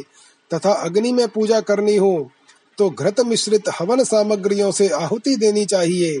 सूर्य को प्रतीक मानकर की जाने वाली उपासना में मुख्यतः अर्घ्य दान एवं उपस्थान ही प्रिय हैं, और जल में तर्पण आदि से मेरी उपासना करनी चाहिए। जब मुझे कोई भक्त हार्दिक श्रद्धा से जल भी चढ़ाता है, तब मैं उसे बड़े प्रेम से स्वीकार करता हूँ। यदि कोई अभक्त मुझे बहुत सी सामग्री निवेदन करे तो भी मैं उससे संतुष्ट नहीं होता। जब मैं भक्ति श्रद्धा पूर्वक समर्पित जल से ही प्रसन्न हो जाता हूँ, तब गंध, पुष्प, धूप, दीप और नैवेद्य आदि वस्तुओं के समर्पण से तो कहना ही क्या है? उपासक पहले पूजा की सामग्री इकट्ठी कर ले फिर इस प्रकार कुश बिछाए कि उनके अगले भाग पूर्व की ओर रहे। तदनंतर पूर्व या उत्तर की ओर मुँह करके पवित्रता से उन कुशों के आसन पर बैठ जाए। यदि प्रतिमा अचल हो तो उसके सामने ही बैठना चाहिए। इसके बाद पूजा कार्य आरंभ करे। कृतन्यास कृतन्यासां मदर्चा पाणिनां रजेत्, कलशं प्रोक्षणीयं च यथा वधूपसादयेत्। तद् तदद्भिर् तदद्भिर्देवयजनं द्रव्याण्यात्मानमेव च प्रोक्ष्य पात्राणि त्रीण्य त्रीण्यद्भिस्तैस्तैर्द्रवयैश्च साधयेत्। पाद्याघर्याचमनयी चमनीयार्थं त्रीणि पात्राणि दैशिकः। हृदा श्रीर्षणार्थ शिखया गायत्र्या चाभिमन्त्रयेत्। पिण्डे वायवग्नि संशुद्धे हृत पद्म पद्मंस्तथां परां मम। अण्वीं जीवकलां ध्यायेन्नादान्ते सिद्धभाविताम्। तय्या आत्मभूतया पिण्डे व्याप्ते सम्पूज्य तन्मयः। आवाहयार चादिषु स्थाप्य न्यस्तांगम माम प्रपूजयेत। पाद्योपस्पर्शार हणादीनुपचरान् प्रकल्पयेत। धर्मादिभिश्च नवभिः कल्पयित्वा आसनं मम। पद्ममष्टदलं तत्र कर्णिका केसरोज्ज्वलम् उभाभ्यां वेदतन्त्राभ्यां मह्यं तु भयसिद्धये। पहले विधि पूर्वक अंग न्यास और कर न्यास कर लें। इसके बाद मूर्ति मूर्ति में मंत्र न्यास करें और हाथ से प्रतिमा पर से पूर्व समर्पित सामग्री हटाकर उसे पहुँच दें। इसके बाद जल से भरे हुए कलश और प्रोक्षण मात्र आदि की पूजा गंध पुष्प आदि से करें। प्रोक्षण पात्र के जल से पूजा सामग्री और अपने शरीर का प्रोक्षण कर लें। तदनंतर पाद्य, अर्घ्य और आचमन के लिए तीन पात्रों में कलश में से जल भरकर रख लें और उनमें पूजा पद्धति के अनुसार सामग्री डालें। पाद्य पत्र में श्यामाक सामे के दाने, दूब, कमल, विष्णुक्रांत और चंदन, तुलसी दल आदि। अर्घ्य पात्र में गंध, पुष्प, अक्षत जव कुश, तिल, सरसों और दूब तथा आचमन पात्र में जायफल, लौंग आदि डालें। इसके बाद पूजा करने वाले को चाहिए कि तीनों पात्रों को क्रमशः हृदय मंत्र, शिरो मंत्र और शिखा मंत्र से अभिमंत्रित करके, अंत में गायत्री मंत्र से तीनों को अभिमंत्रित करे। इसके बाद प्राणायाम के द्वारा प्राणवायु और भावनाओं द्वारा शरीरस्थ अग्नि के शुद्ध हो जाने पर हृदय कमल में परम सूक्ष्म और श्रेष्ठ दीप शिखा के समान मेरी जीवन कला का ध्यान करे। बड़े बड़े सिद्ध, ऋषि मुनि, ओमकार के आकार उकार, नकार, मकार, बिंदु और नाद, इन पाँच कलाओं के अंत में उसी जीव कला का ध्यान करते हैं। वह जीव कला आत्म स्वरूपिणी है। जब उसके तेज से सारा अंतकरण और शरीर भर जाए तब मानसिक उपचारों से मन ही मन उसकी पूजा करनी चाहिए। तदनंतर तन्मय होकर मेरा आवाहन करें और प्रतिमा आदि में स्थापना करें। फिर मंत्रों के द्वारा अंग न्यास करके उसमें मेरी पूजा करें। उद्धव जी, मेरे आसन में धर्म आदि गुणों और विमला आदि शक्तियों की भावना करें। अर्थात आसन के चारों कोनों में धर्म, ज्ञान, वैराग्य और ऐश्वर्य रूप चार पाए हैं। अधर्म, अज्ञान, अवैराग्य और अनैश्वर्य, ये चार, चारों दिशाओं में दंडे हैं। सत्व, रज, तम रूप तीन पटरियों की बनी हुई पीठ है। उस पर विमला, उत्कर्षणी, ज्ञाना, क्रिया, योग्या प्रवी सत्या, ईशाना और अनुग्रह। ये नौ शक्तियाँ विराजमान हैं। उस आसन पर एक अष्टदल कमल है। उसकी कर्णिका अत्यंत प्रकाशमान है और पीली पीली केसरों की छटा निराली ही है। आसन के संबंध में ऐसी भावना करके पाद्य, आचमनीय और अर्घ्य आदि उपचार प्रस्तुत करे, तदनंतर भोग और मोक्ष की सिद्धि के लिए वैदिक और तांत्रिक विधि से मेरी पूजा करे। सुदर्शनम पांचजन्यम गदासी धनुर्हलान मुसलम कौस्तभम मालाम श्रीवत्सम चानुपूजयेत्, नंदम सुनंदम गरुड़म प्रचंडम चंडमेव च। महाबलम बलम चैव कुमुदम कुमुदेक्षणम दुर्गाम विनायकम व्यासम विश्वक्सेनम गुरून् सुरान। स्वे स्वे स्थाने त्वभिमुखान पूजयेत प्रोक्षणादिभिः। चंदनो शीर कर्पूर कुमकु मागुरुवासितैः सलिलैः स्नापयेन् मन्त्रैः, नित्यदा विभवे सत्य स्वर्ण घर्मानुवाकेन महापुरुष विद्यया पौरुषेणापि सूक्तेन सामभि राजनादिभिः वस्त्रोपवीताभरण पत्रस्रग् गन्धलेपनैः अलङ्कुर्वीत सप्रेम मद्भक्तो माम यथोचितम्। पाद्यमाचमनीयं च गन्धं सुमन सो अक्षतान्। धूपदीपोपहार्याणि दद्यान्मे श्रद्धयार्चकः। गुडपायस सर्पीषि शशकुल्या पूप मोदकान संया वदधि सुपांश नैवेद्यम सति कल्पयेत। अभ्यंगोन मर्दना दर्श दंत धावाभिषेचनम अन्नाद्य गीत नृत्यादि पर्वणि स्युरोतान्वहम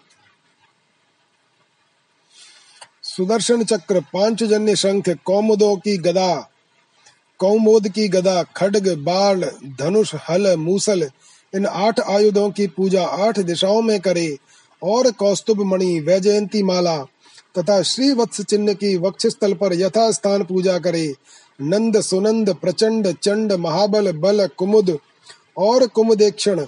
इन आठ पार्षदों की आठ दिशाओं में गरुड़ की सामने दुर्गा, विनायक, व्यास और विश्वक्सेन की चारों कोनों में स्थापना करके पूजन करे। बाई ओर गुरु की और यथाक्रम पूर्वादि दिशाओं में इंद्र आदि आठ लोकपालों की स्थापना करके प्रोक्षण, अर्घ्यदान आदि क्रम से उनकी पूजा करनी चाहिए।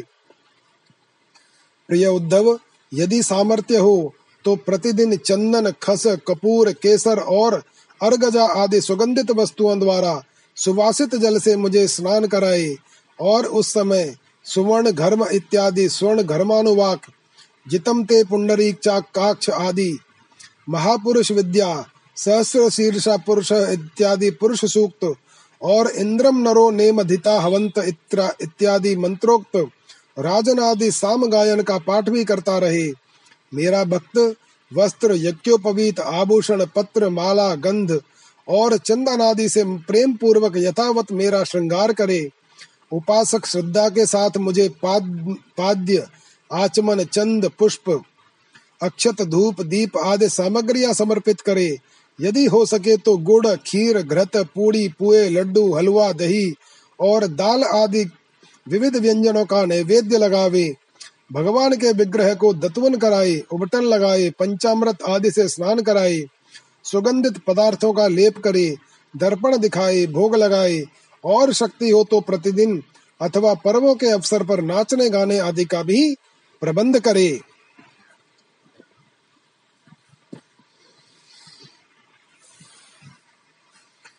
विधिना विहिते कुंडे मेखलागर्त वेदिभिः अग्निमाधाय परितः समूहेत पाणे नोदितम।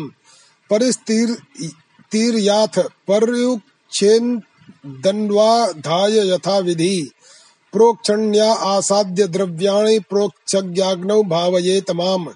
तप्त जाम्बून द तप्त जाम्बू नद प्रख्यम शंख चक्र गदाम्बुजैः लसच्चतुर्भुजं शान्तं पद्मकिञ्जल्कवाससं। स्फुरत्किरीटकटककटसूत्रवराङ्गदं। श्रीवत्सवक्षसं भ्राजत्कौस्तुभं वनमालिनं। ध्यायन्नभ्यर्च्य दारुणी हविषाभ्ये घृतानि च। प्रास्याज्य भागावाघारौ दत्त्वा चाज्य प्लुतं हविः।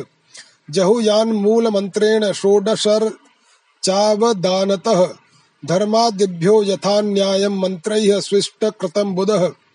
अभ्यर्च्याथ नमस्कृत्य पार्षदेभ्यो बलिम हरेत। मूल मंत्रम जपेत ब्रह्म स्मरण नारायणात्मकम उद्धव जी तदनंतर पूजा के बाद शास्त्रोक्त विधि से बने हुए कुंड में अग्नि की स्थापना करे। वह कुंड मेखला, गर्त और वेदी से शोभायमान हो। उसमें हाथ की हवा से अग्नि प्रज्वलित करके उसका परिसमूहन करे, अर्थात उसे एकत्र कर दे। वेदी के चारों ओर और कुश कंडिका बिछा करके कुश कंडिका करके, अर्थात चारों ओर बीस बीस कुश बिछाकर मंत्र पढ़ता हुआ उन पर जल छिड़के, इसके बाद विधि पूर्वक समिधाओं का आधान रूप अन्वाधान कर्म करके, अग्नि के उत्तर भाग में होमोपयोगी सामग्री रखे और प्रोक्षणी मात्र के जल से प्रोक्षण करे। तदनंतर अग्नि में मेरा इस प्रकार ध्यान करे। मेरी मूर्ति तपाए हुए सोने के समान दम दम न कर रही है। रोम रोम से शांति की वर्षा हो रही है।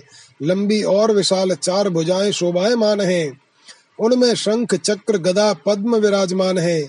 कमल की केसर के समान पीला पीला वस्त्र फहरा रहा है। सिर पर मुकुट, कलाइयों में कंगन, कमर में करधनी और बाहों में बाजू बंद झिलमिला रहे हैं। वक्षस्थल पर श्री वत्स का चिन्ह है। गले में कौस्तुभ मणि जगमगा रही है। घुटनों तक वनमाला लटक रही है। अग्नि में मेरी इस मूर्ति का ध्यान करके पूजा करनी चाहिए। इसके बाद सूखी समिधाओं को घृत में डुबोकर आहुति दे और आज्य भाग और आघार नामक दो दो आहुतियों से और भी हवन करे। तदनंतर घी से भिगोकर अन्य हवन सामग्रियों से आहुति दे। इसके बाद अपने इष्ट मंत्र से अथवा ओम नमो नारायणाय, इस अष्टाक्षर मंत्र से तथा पुरुष सूक्त के सोलह मंत्रों से हवन करे। बुद्धिमान पुरुष को चाहिए कि धर्मादि देवताओं के लिए भी विधि पूर्वक मंत्रों से हवन करे और स्विष्ट कृत आहुति भी दे। इस प्रकार अग्नि में अंतर्यामी रूप से स्थिर भगवान की पूजा करके उन्हें नमस्कार करे और नंद सुनंद आदि पार्षदों को आठों दिशाओं में हवन कर्मांग बलि दे। तदनंतर प्रतिमा के सम्मुख बैठकर पर ब्रह्म स्वरूप भगवान नारायण का स्मरण करे और भगवत स्वरूप मूल मंत्र ओम नमो नारायणाय का जप करे। दत्वा आचमन मुच्छेषम विश्वक्सेनाय कल्पयेत मुखवासम सुरभिमत तांबूलाद्यमर मथार हयेत उपगायन गृणन नृत्यन कर्माण्यभिनयन मम। मत्कथाः श्रावयन् शृण्वन् मुहूर्तं क्षणिको भवेत्। स्तवैरुच्चावचैः स्त्रो, स्तोत्रैः पौराणैः प्राकृतैरपि। स्तुत्वा प्रसीद भगवन्नेति। वन्देत दण्डवत्। शिरो मत्पादयोः कृत्वा बाहुभ्यां च परस्परं प्रपन्नं पाहि मामीश भीतं मृत्युग्रहाण्वात् इति शेषां मया दत्तां शिरस्याधाय सादरम्। उद्वासयेच्चेदुद्वास्यं ज्योतिर्ज्योतिनिशि तत्पुनः अर्चादिषु यदा यत्र श्रद्धा माम तत्र चार्चयेत्। सर्वभूतेष्वात्मनि च सर्वात्मा हमवस्थितः। एवं क्रिया योग पतैः पुमान वैदिक तांत्रिकैः अर्चन्नुमयतः सिद्धिं मत्तो विदन्त्यभीप्सिताम्। मदरचां सम्प्रतिष्ठाप्य मन्दिरं कारयेद् दृढम्। पुष्पोद्यानानि रम्याणि पूजा, पूजायात्रोत्सवाश्रितान्।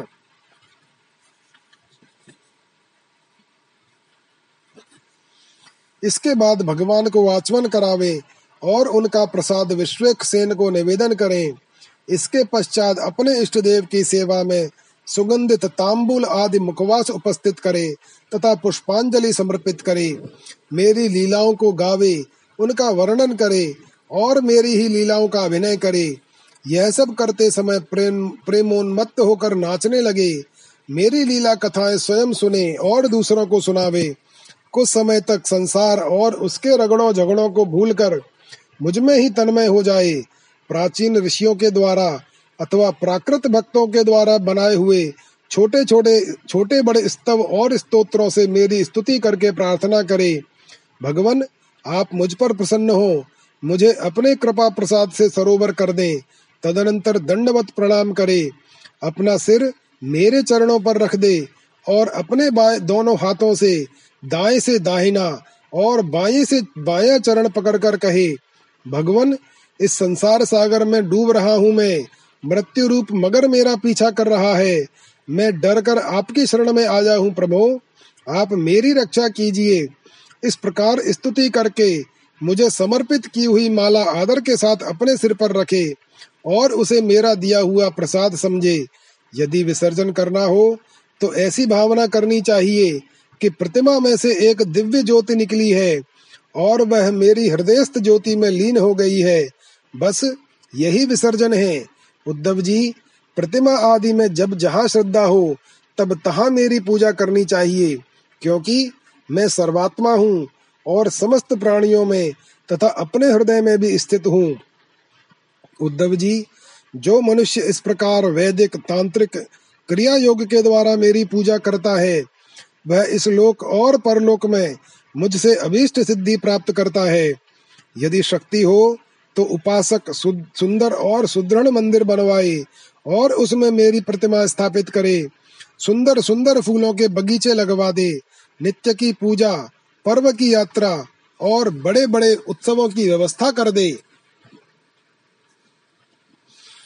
पूजादीनां प्रवाहार्थं महापर्वस्वास्वथान्वहम् क्षेत्रापणपुरग्रामान् दत्त्वा मत्सार्शिष्टतामियात् प्रतिष्ठया सार्वभौमं सद्मना भुवनत्रयम्। पूजादिना ब्रह्मलोकं त्रिभिर्मत्साम्यतामियात् मामेव नैरपेक्षेण भक्तियोगेन विन्दति। भक्तियोगं स लभते एवं यः पूजयेत माम्। यः स्वदत्तां परेर्दत्तां हरेत सुर विप्रयोः वृत्तिं स जायते विडभुग वर्षाणाम युतायुतम् कर्तुश्च सारथेर हेतोरनुमोदितुरेव च। कर्मणाम भागिनः प्रेत्य भूयो भूयसी तत्फलम। जो मनुष्य पर्वों के उत्सव और प्रतिदिन की पूजा लगातार चलने के लिए खेत, बाज़ार, नगर अथवा गाँव मेरे नाम पर समर्पित कर देते हैं, उन्हें मेरे समान ऐश्वर्य की प्राप्ति होती है। मेरी मूर्ति की प्रतिष्ठा करने से पृथ्वी का एक छत्र राज्य मंदिर निर्माण से त्रिलोकी का राज्य, पूजा आदि की व्यवस्था करने से ब्रह्मलोक और तीनों के द्वारा मेरी समानता प्राप्त होती है। जो निष्काम भाव से मेरी पूजा करता है, उसे मेरा भक्ति योग प्राप्त हो जाता है और उस निरपेक्ष भक्ति योग के द्वारा वह स्वयं मुझे प्राप्त कर लेता है। जो अपनी दी हुई या दूसरों की दी हुई देवता और ब्राह्मण की जीविका हरण कर लेता है वह करोड़ों वर्ष तक निष्ठा का क्रीड़ा होता है। जो लोग ऐसे कामों में सहायता, प्रेरणा अथवा अनुमोदन करते हैं, वे भी मरने के बाद प्राप्त करने वाले के समान ही फल के भागीदार होते हैं। यदि उनका हाथ अधिक रहा तो फल भी उन्हें अधिक ही मिलता है। इति श्रीमद्भागवते महापुराणे पारमहंस्याम संगीतायाम एकादश स्कंदे सप्तविंशो अध्याय। अथाष्टाविंशो अध्याय श्री भगवान वाच पर स्वभाव कर्माणि न प्रशंसेन्न गर्हयेत, विश्वमेकात्मकं पश्यन् प्रकृत्या पुरुषेण च। पर स्वभाव कर्माणि यः प्रशंसति निन्दति, स आशु भ्रश्यते स्वार्थादसत्यभिनिवेशतः तैजसे निन्द्रया आपन्ने पिण्डस्थो नष्टचेतनः। मायां प्राप्नोति मृत्युं वा तद्वन्नानार्थद्रकपुमान् किं भद्रं किम भद्रं वा द्वैतस्या वस्तुनः कियत्। वाचोदितं तदनृतं मनसा ध्यातमेव च। छाया प्रत्याह्वया भासा ह्यसन्तो अप्यर्थकारिणः। एवं दहादयो भावा यच्छन्त्या मृत्युतो भयम्। आत्मैव तदिदं विश्वं सृज्यते, सृज्यति प्रभुः। त्रायते त्राति विश्वात्मा, ह्रियते हरति, हरतीश्वरः। तस्मान् ह्यात्मनो अन्यस्मादन्यो भावो निरूपितः। निरूपितेयं त्रिविधा निर्मूला भातिरात्मनि। इदं गुणमयं विद्धि त्रिविधं मायया कृतम्। परमार्थ निरूपण भगवान श्री कृष्ण कहते हैं उद्धव जी, यद्यपि व्यवहार में पुरुष और प्रकृति, दृष्टा और दृश्य के भेद से दो प्रकार का जगत जान पड़ता है, तथापि परमार्थ दृष्टि से देखने पर यह सब एक अधिष्ठान स्वरूप ही है। इसलिए किसी के शांत, घोर और मूड स्वभाव तथा उनके अनुसार कर्मों की न स्तुति करनी चाहिए और न निंदा, सर्वदा अद्वैत सृष्टि रखनी चाहिए। जो पुरुष दूसरों के स्वभाव और उनके कर्मों की प्रशंसा अथवा निंदा करते हैं, वे शीघ्र ही अपने यथार्थ परमार्थ साधन से च्युत हो जाते हैं, क्योंकि साधन तो द्वैत के अभिनिवेश का, उसके प्रति सत्यत्व बुद्धि का निषेध करता है, और प्रशंसा तथा निंदा उसकी सत्यता के भ्रम को और भी दृढ़ करती है। उद्धव जी, सभी इंद्रियाँ राजस अहंकार के कार्य हैं जब वे निद्रित हो जाती हैं, तब शरीर का अभिमानी जीव से चेतना शून्य हो जाता है। अर्थात, उसे बाहरी शरीर की स्मृति नहीं रहती। उस समय यदि मन बच रहा, तब तो वह सपने के झूठे दृश्यों में भटकने लगता है, और वह भी लीन हो गया। तब तो जीव मृत्यु के समान गाढ़ निद्रा, सुषुप्ति में लीन हो जाता है। वैसे ही जब जीव अपने अद्वितीय आत्म स्वरूप को भूलकर नाना वस्तुओं का दर्शन करने लगता है तब वह स्वप्न के समान झूठे दृश्यों में फंस जाता है, अथवा मृत्यु के समान अज्ञान में लीन हो जाता है। उद्धव उद्धव जी, जब द्वैत नाम की कोई वस्तु ही नहीं है, तब उसमें अमुक वस्तु भली है और अमुक बुरी, अथवा इतनी भली और इतनी बुरी है, यह प्रश्न ही नहीं उठ सकता। विश्व की सभी वस्तुएँ वाणी से कही जा सकती हैं, अथवा मन से सोची जा सकती हैं। इसलिए दृश्य एवं अनित्य होने के कारण उनका मिथ्यात्व तो स्पष्ट ही है।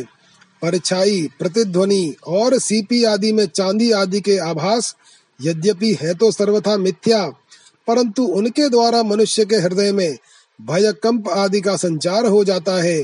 वैसे ही देहादि सभी वस्तुएँ हैं तो सर्वथा मिथ्या ही, परंतु जब तक ज्ञान के द्वारा इनकी असत्यता का बोध नहीं हो जाता इनकी आत्यंतिक निवृत्ति नहीं हो जाती, तब तक ये भी अज्ञानियों को भयभीत करती रहती है। उद्धव जी, जो कुछ प्रत्यक्ष या परोक्ष वस्तु है, वह आत्मा ही है, वही सर्वशक्तिमान भी है। जो कुछ विश्व सृष्टि प्रतीत हो रही है, इस, इसका वह निमित्त कारण तो है ही, उपादान कारण भी है।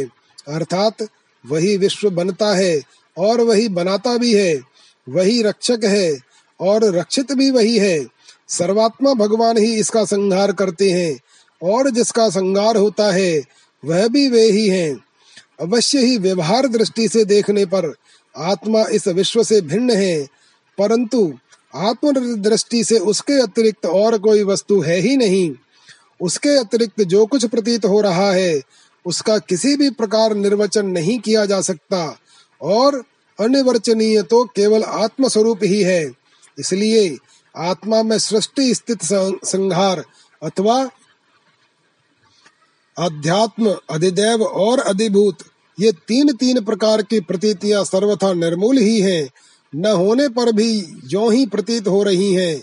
यह सत्व, रज और तम के कारण प्रतीत होने वाली दृष्टा, दर्शन, दृश्य आदि की त्रिविधता माया का खेल है। उद्धव जी तुम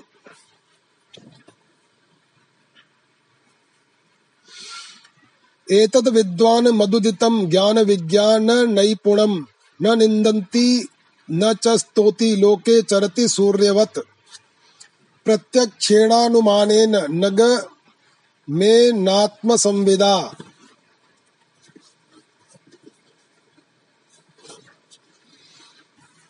आद्यंत वद संजाग्यात नेह संगो विचरे दिह उद्धव वाच नैवात्मनो न देहस्य संसृतिर्द्रष्ट्र दृश्ययोः अनात्म स्वदृशो रीश, कस्य स्यादुपलभ्यते।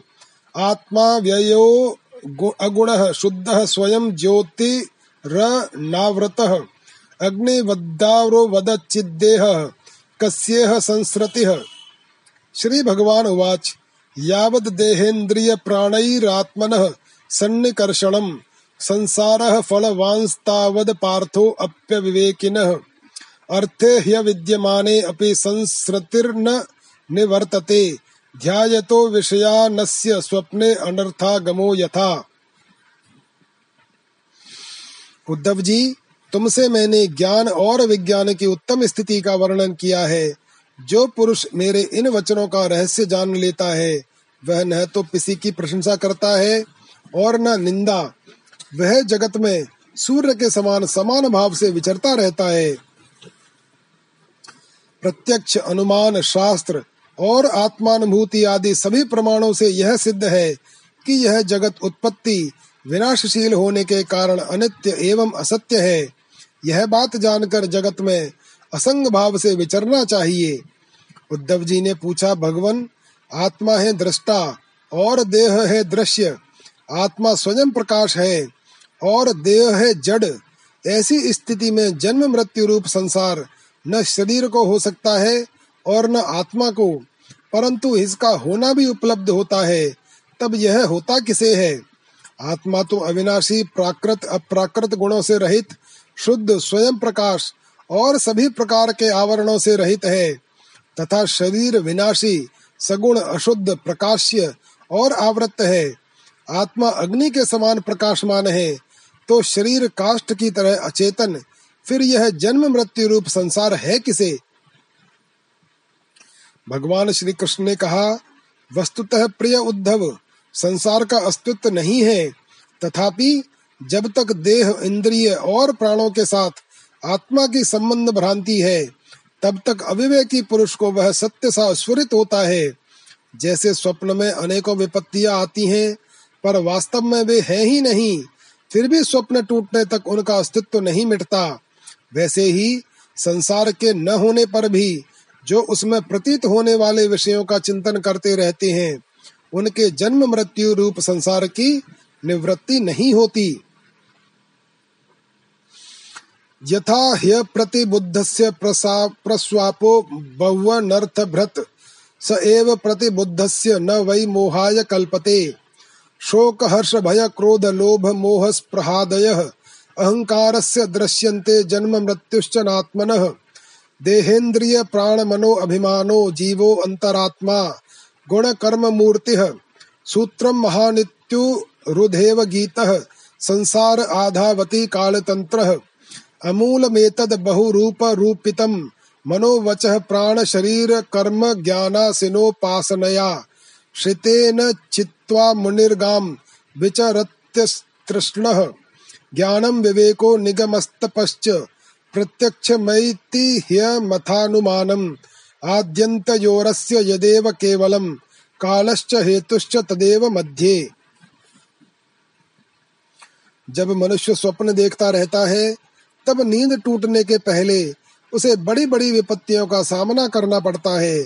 परंतु जब उसकी नींद टूट जाती है वह जग पड़ता है, तब न तो स्वप्न की विपत्तियाँ रहती हैं और न उनके कारण होने वाले मोह आदि विकार। उद्धव जी, अहंकार ही शोक, हर्ष, भय, क्रोध, लोभ, मोह स्प्रहा और जन्म मृत्यु का शिकार बनता है। आत्मा से तो इनका कोई संबंध ही नहीं है। उद्धव जी, देह, इंद्रिय, प्राण और मन में स्थित आत्मा ही जब उनका अभिमान कर बैठता है, उन्हें अपना स्वरूप मान लेता है। तब उसका नाम जीव हो जाता है। उस सूक्ष्म, अति सूक्ष्म आत्मा की मूर्ति है गुण, और कर्मों का बना हुआ लिंग शरीर। उसे ही कहीं सूत्रात्मा कहा जाता है, और कहीं महत्त्व उसके और भी बहुत से नाम हैं। वही काल रूप परमेश्वर के अधीन होकर जन्म मृत्यु रूप संसार में इधर उधर भटकता रहता है।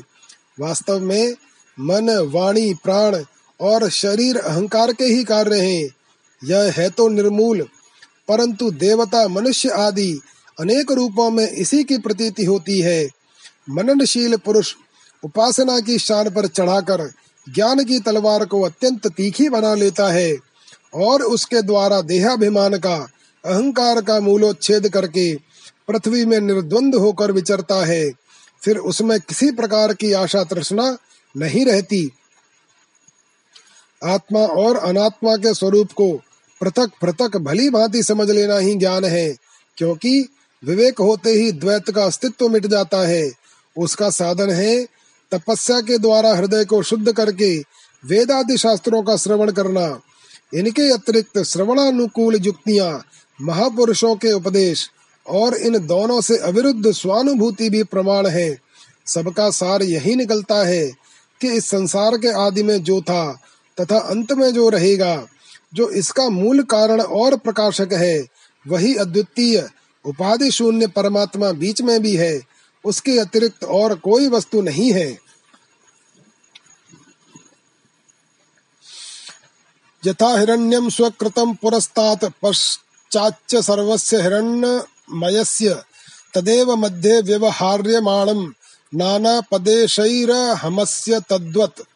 विज्ञानमेतत्रियवस्तमङ्ग गुणत्रयं कारणकार्यकर्तृ सम समन्वयेन व्यतिरेकतश्च, येनैव तुर्येण तदेव सत्यम् न यत पुरस्तादुत यन्न पश्चान्न मध्ये च तन्न व्यपदेशमात्रम् भूतं प्रसिद्धं च परेण यद यत्, तदेव तत् स्यादिति मे मनीषा। अविद्यमानो अप्यवभासते। यो वैकारिको राजससर्ग एषः। ब्रह्म स्वयं ज्योति रतो विभाति। ब्रह्मेन्द्रियार्थात्म विकार चित्रम एवं स्फुटम ब्रह्म विवेक हेतुभिः परापवादेन विशारदेन। चित्वा आत्मसन्देहमुपारमेत। स्वानंद तुष्टो अखिल काम के उद्धव जी सोने से कंगन, कुंडल आदि बहुत से आभूषण बनते हैं। परंतु जब वे गहने नहीं बने थे, तब भी सोना था, और जब नहीं रहेंगे, तब भी सोना रहेगा।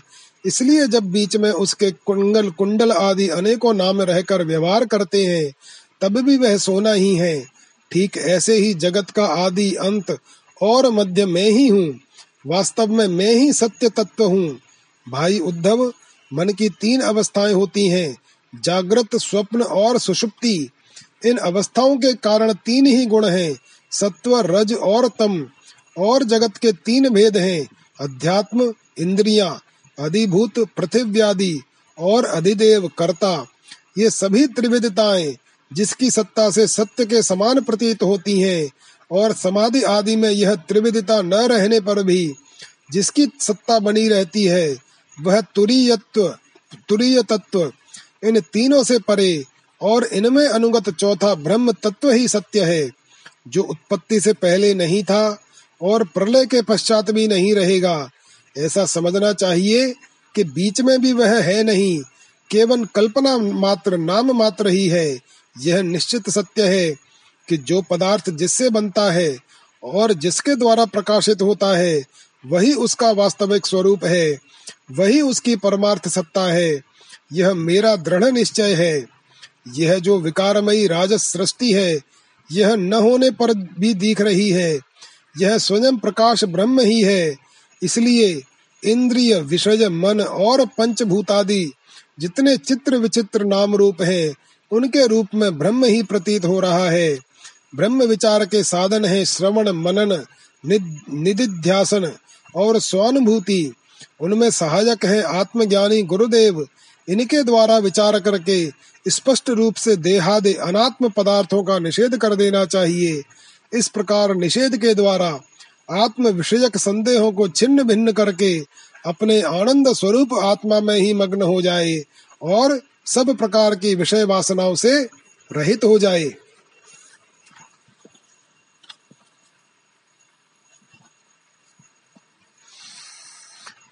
नात्मा वपुः पार्थिवमिन्द्रियाणि देवा ह्यसुर्वायुजलं हुताशः। मन्नो अन्नमात्रं धिषणा च सत्त्वमहङ्कृतिः खं क्षितिरर्थसाम्यम्। समाहितैः कः? करणैः गुणात्मभिर्गुणौ। भवेन्मत्सु विविक्तधाम्नः। विक्षिप्यमाणैरुत किं नु दूषणः। घनैरुपेतैर्विगतैरवैः किम्? यथा नभो वाय वन लाम्ब भू गुणैर गता गतैर वर्तु गुणैर न सज्जते। तथा क्षरम सत्व रजस्त मोमलई रहमतेह संस्कृति हेतुभिः परम तथापि संगः परिवर्जनीयो। गुणेषु माया रचितेषु तावत्। मद्भक्ति योगेन दृढ़ेन यावद् रजो निरस्येत मनः कषायः। यथा आमयो असाधो चिकित्सितौ। नृणां पुनः पुनः संदुतति प्ररोहन। एवं मनो अपक्व कषाय कर्म। उपयोगिनम विद्यति सर्वसंगम निषेध करने की प्रक्रिया यह है कि पृथ्वी का विकार होने के कारण शरीर आत्मा नहीं है। इंद्रिय, उनके अधिष्ठात्र देवता, प्राण, वायु, जल, अग्नि एवं मन भी आत्मा नहीं है, क्योंकि इनका धारण पोषण शरीर के समान ही अन्न के द्वारा होता है। बुद्धि, चित्त, अहंकार, आकाश, पृथ्वी, शब्द आदि विषय और गुणों की साम्यावस्था प्रकृति भी आत्मा नहीं है, क्योंकि ये सब के सब दृश्य एवं जड़ हैं। उद्धव जी, जिसे मेरे स्वरूप का भली बात ज्ञान हो गया है, उसकी वृत्तियाँ और इंद्रियाँ यदि समाहित रहती हैं तो उसे उनसे लाभ क्या है? और यदि वे विक्षिप्त रहती हैं तो उनसे हानि भी क्या है? क्योंकि अंतकरण और बाह्य करण सभी गुणमय हैं, और आत्मा से इनका कोई संबंध नहीं है। भला आकाश में बादलों के छा जाने अथवा तितर बितर हो जाने से सूर्य का क्या बनता बिगड़ता है?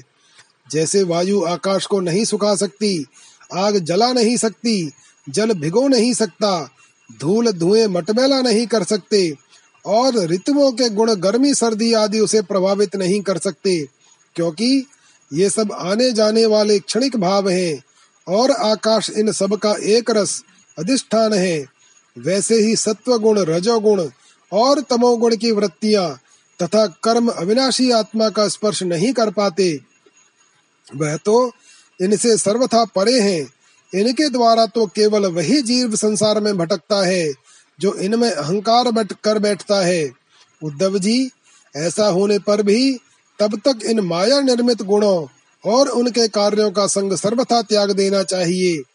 जब तक मेरे सुदृढ़ भक्ति योग के द्वारा मन का रजोगुण मल एकदम निकल न जाए, उद्धव जी, जैसे भली भांति चिकित्सा न करने पर रोग का समूल नाश नहीं होता, वह बार बार उभर कर मनुष्य को सताया करता है, वैसे ही जिस मन की वासनाएँ और कर्मों के संस्कार मिट नहीं गए हैं, जो स्त्री पुत्र आदि में आसक्त हैं, वह बार बार अधूरे योगियों को बेधता रहता है और उसे कई बार योग भ्रष्ट भी कर देता है।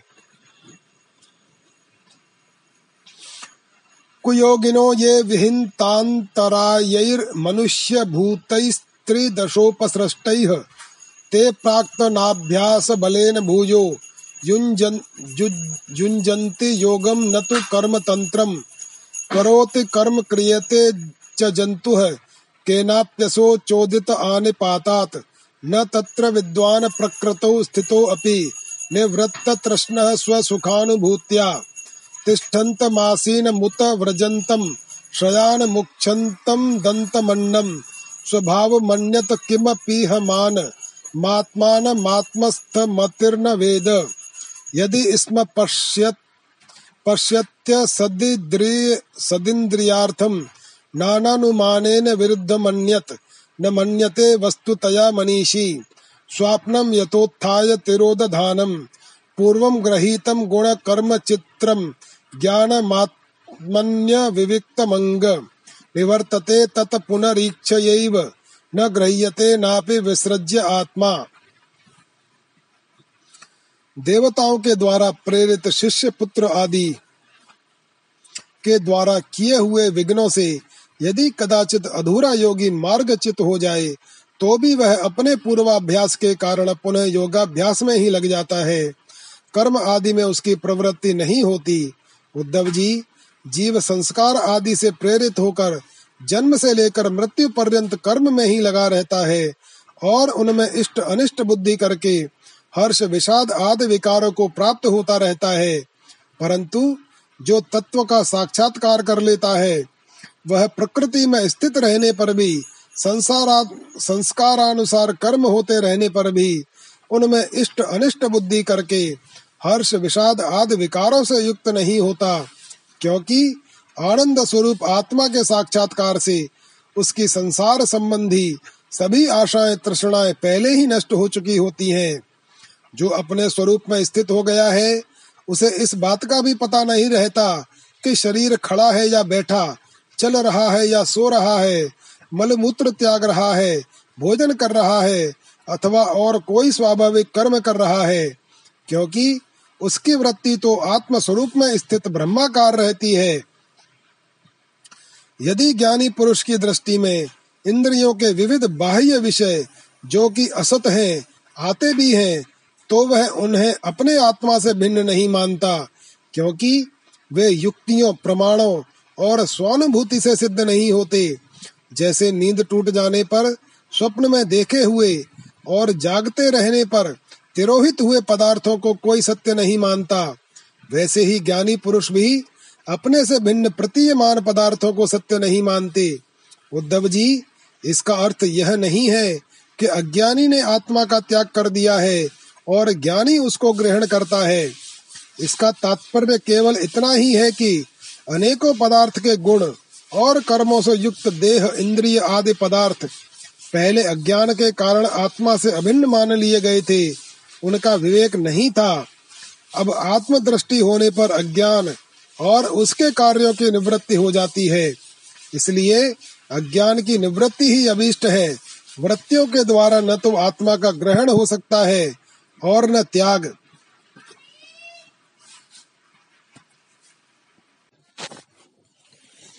यथा हि भानोरुदयो नृचक्षुषाम, तमो निहन्यान्न तो सद विद्धते एवं समीक्षा निपुणा सती में हन्यात्तमिस्त्रम पुरुषस्य बुद्धेः, एष स्वयं ज्योति रजो अप्रमेयो महानुभूतिः। सकलानुभूतिः एको अद्वितीयो वचसाम विरामे येनेशिता वाग्गसवश्चरन्ति एतावानात्मसम्मोहो यद विकल्पस्तु केवले। आत्मनृते स्वमात्मानमवलम्बो न यस्य हि यन्नामाकृतिभिर्ग्राह्यं, पञ्चवर्णं बाधितं। व्यर्थे नाप्यर्थवादो अयं, द्वयं पण्डितमानिनाम्। योगिनो अपक्वयोगस्य युज्यतः, काय उत्थितैः, उपसर्गैः विहन्येत तत्रायम विहितो विधि। जैसे सूर्य उदय होकर मनुष्यों के नेत्रों के सामने से अंधकार का पर्दा हटा देते हैं, किसी नई वस्तु का निर्माण नहीं करते, वैसे ही मेरे स्वरूप का दृढ़ अपरोक्ष ज्ञान पुरुष के बुद्धिगत अज्ञान का आवरण नष्ट कर देता है। वह इदम रूप से किसी वस्तु का अनुभव नहीं कराता। उद्धव जी, आत्मा नित्य अपरोक्ष है, उसकी प्राप्ति नहीं करनी पड़ती।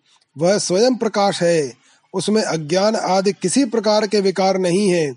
वह जन्म रहित है, अर्थात कभी किसी भी प्रकार की वृत्ति में आरूढ़ नहीं होता। इसलिए अप्रमेय है, ज्ञान आदि के द्वारा उसका संस्कार भी नहीं किया जा सकता। आत्मा में देश, काल और वस्तुकृत परिच्छेद न होने के कारण अस्तित्व, वृद्धि, परिवर्तन, ह्रास और विनाश उसका स्पर्श भी नहीं कर सकते। सबकी ओर सब प्रकार की अनुभूतियाँ आत्म स्वरूप ही हैं। जब मन और वाणी आत्मा को अपना अविषय समझकर निवृत्त हो जाते हैं, तब वही सजातीय, विजातीय और स्वगत भेद से शून्य एक अद्वितीय रह जाता है। व्यवहार दृष्टि से उसके स्वरूप का वाणी और प्राण आदि के प्रवर्तक के रूप में निरूपण किया जाता है। उद्धव जी, अद्वितीय आत्म तत्व में अर्थहीन नामों के द्वारा विविधता मान लेना ही मन का भ्रम है, अज्ञान है। सचमुच यह बहुत बड़ा मोह है, क्योंकि अपने आत्मा के अतिरिक्त उस भ्रम का भी और कोई अधिष्ठान नहीं है। अधिष्ठान सत्ता में अध्यस्त की सत्ता है ही नहीं, इसलिए सब कुछ आत्मा ही है। बहुत से पंडित पंडित अभिमानी लोग ऐसा कहते हैं कि यह पाँच भौतिक द्वैत, विभिन्न नामों और रूपों में इंद्रियों के द्वारा ग्रहण किया जाता है, इसलिए सत्य है। परंतु यह तो अर्थहीन वाणी का आडंबर मात्र है, क्योंकि तत्व तत्वतः तो इंद्रियों की पृथक सत्ता ही सिद्ध नहीं होती। फिर वे किसी को प्रमाणित कैसे करेंगी? उद्धव जी, यदि योग साधना पूर्ण होने के पहले ही किसी साधक का शरीर रोग आदि उपद्रवों से पीड़ित हो तो इसे उन उपायों का आश्रय लेना चाहिए। योग धारणया कांश्चिदासनैः धारणान्वितैः तपो मंत्रौषधैः कांश्चिदुपसर्गान् विनिर्दहेत कांश्चिन् चिन्ममानुध्यायनेन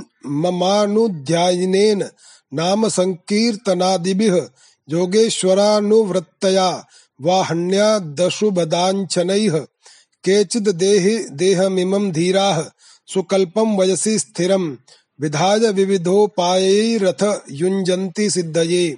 न हि तत् कुशलादृत्यम तदा यासो ह्यापार्थकः अन्तवत्वाच्छरीरस्य फलस्येव वनस्पतेः योगं निषेवतो नित्यं कायश्चेत कल्पतामियात् त्रच्छ्रद्धध्यान्न मतेमान योगमुत्सृज्य मत्परः योगचर्यामिमाम योगी विचरण मदपाश्रयः।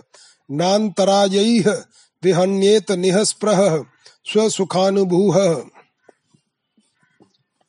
गर्मी, ठंडक आदि को चंद्रमा, सूर्य आदि की धारणा के द्वारा वात आदि रोगों को वायु धारणा युक्त आसनों के द्वारा और ग्रह सर्पाधिकृत विघ्नों को तपस्या मंत्र एवं औषधि के द्वारा नष्ट करना चाहिए। काम क्रोध आदि विघ्नों को मेरे चिंतन और नाम संकीर्तन आदि के द्वारा नष्ट करना चाहिए तथा पतन की ओर ले जाने वाले दंभ, मद आदि विघ्नों को धीरे धीरे महापुरुषों की सेवा के द्वारा दूर कर देना चाहिए। कोई कोई मनस्वी योगी विविध उपायों के द्वारा इस शरीर को सुदृढ़ और युवावस्था में स्थिर करके फिर अरिमा आदि सिद्धियों के लिए योग साधन करते हैं। परंतु बुद्धिमान पुरुष ऐसे विचार का समर्थन नहीं करते, क्योंकि यह तो एक व्यर्थ प्रयास है। वृक्ष में लगे हुए फल के समान इस शरीर का नाश तो अवश्यम भावी है। यदि कदाचित बहुत दिनों तक निरंतर और आदर पूर्वक योग साधना करने पर, करते रहने पर शरीर सुदृढ़ भी हो जाए तब भी बुद्धिमान पुरुष को अपनी साधना छोड़कर उतने में ही संतोष नहीं कर लेना चाहिए। उसे तो सर्वदा मेरी प्राप्ति के लिए ही संलग्न रहना चाहिए। जो साधक मेरा आश्रय लेकर मेरे द्वारा कही हुई योग साधना में संलग्न रहता है, उसे कोई भी विघ्न बागा नहीं डिगा सकती। उसकी सारी कामनाएँ नष्ट हो जाती हैं और वह आत्मानंद की अनुभूति में मग्न हो जाता है। इति श्रीमद्भागवते महापुराणे पारमहंस्याम संगीतायाम एकादश स्कंदे अष्टाविंशो अध्यायः ओम नमो भगवते वासुदेवाय।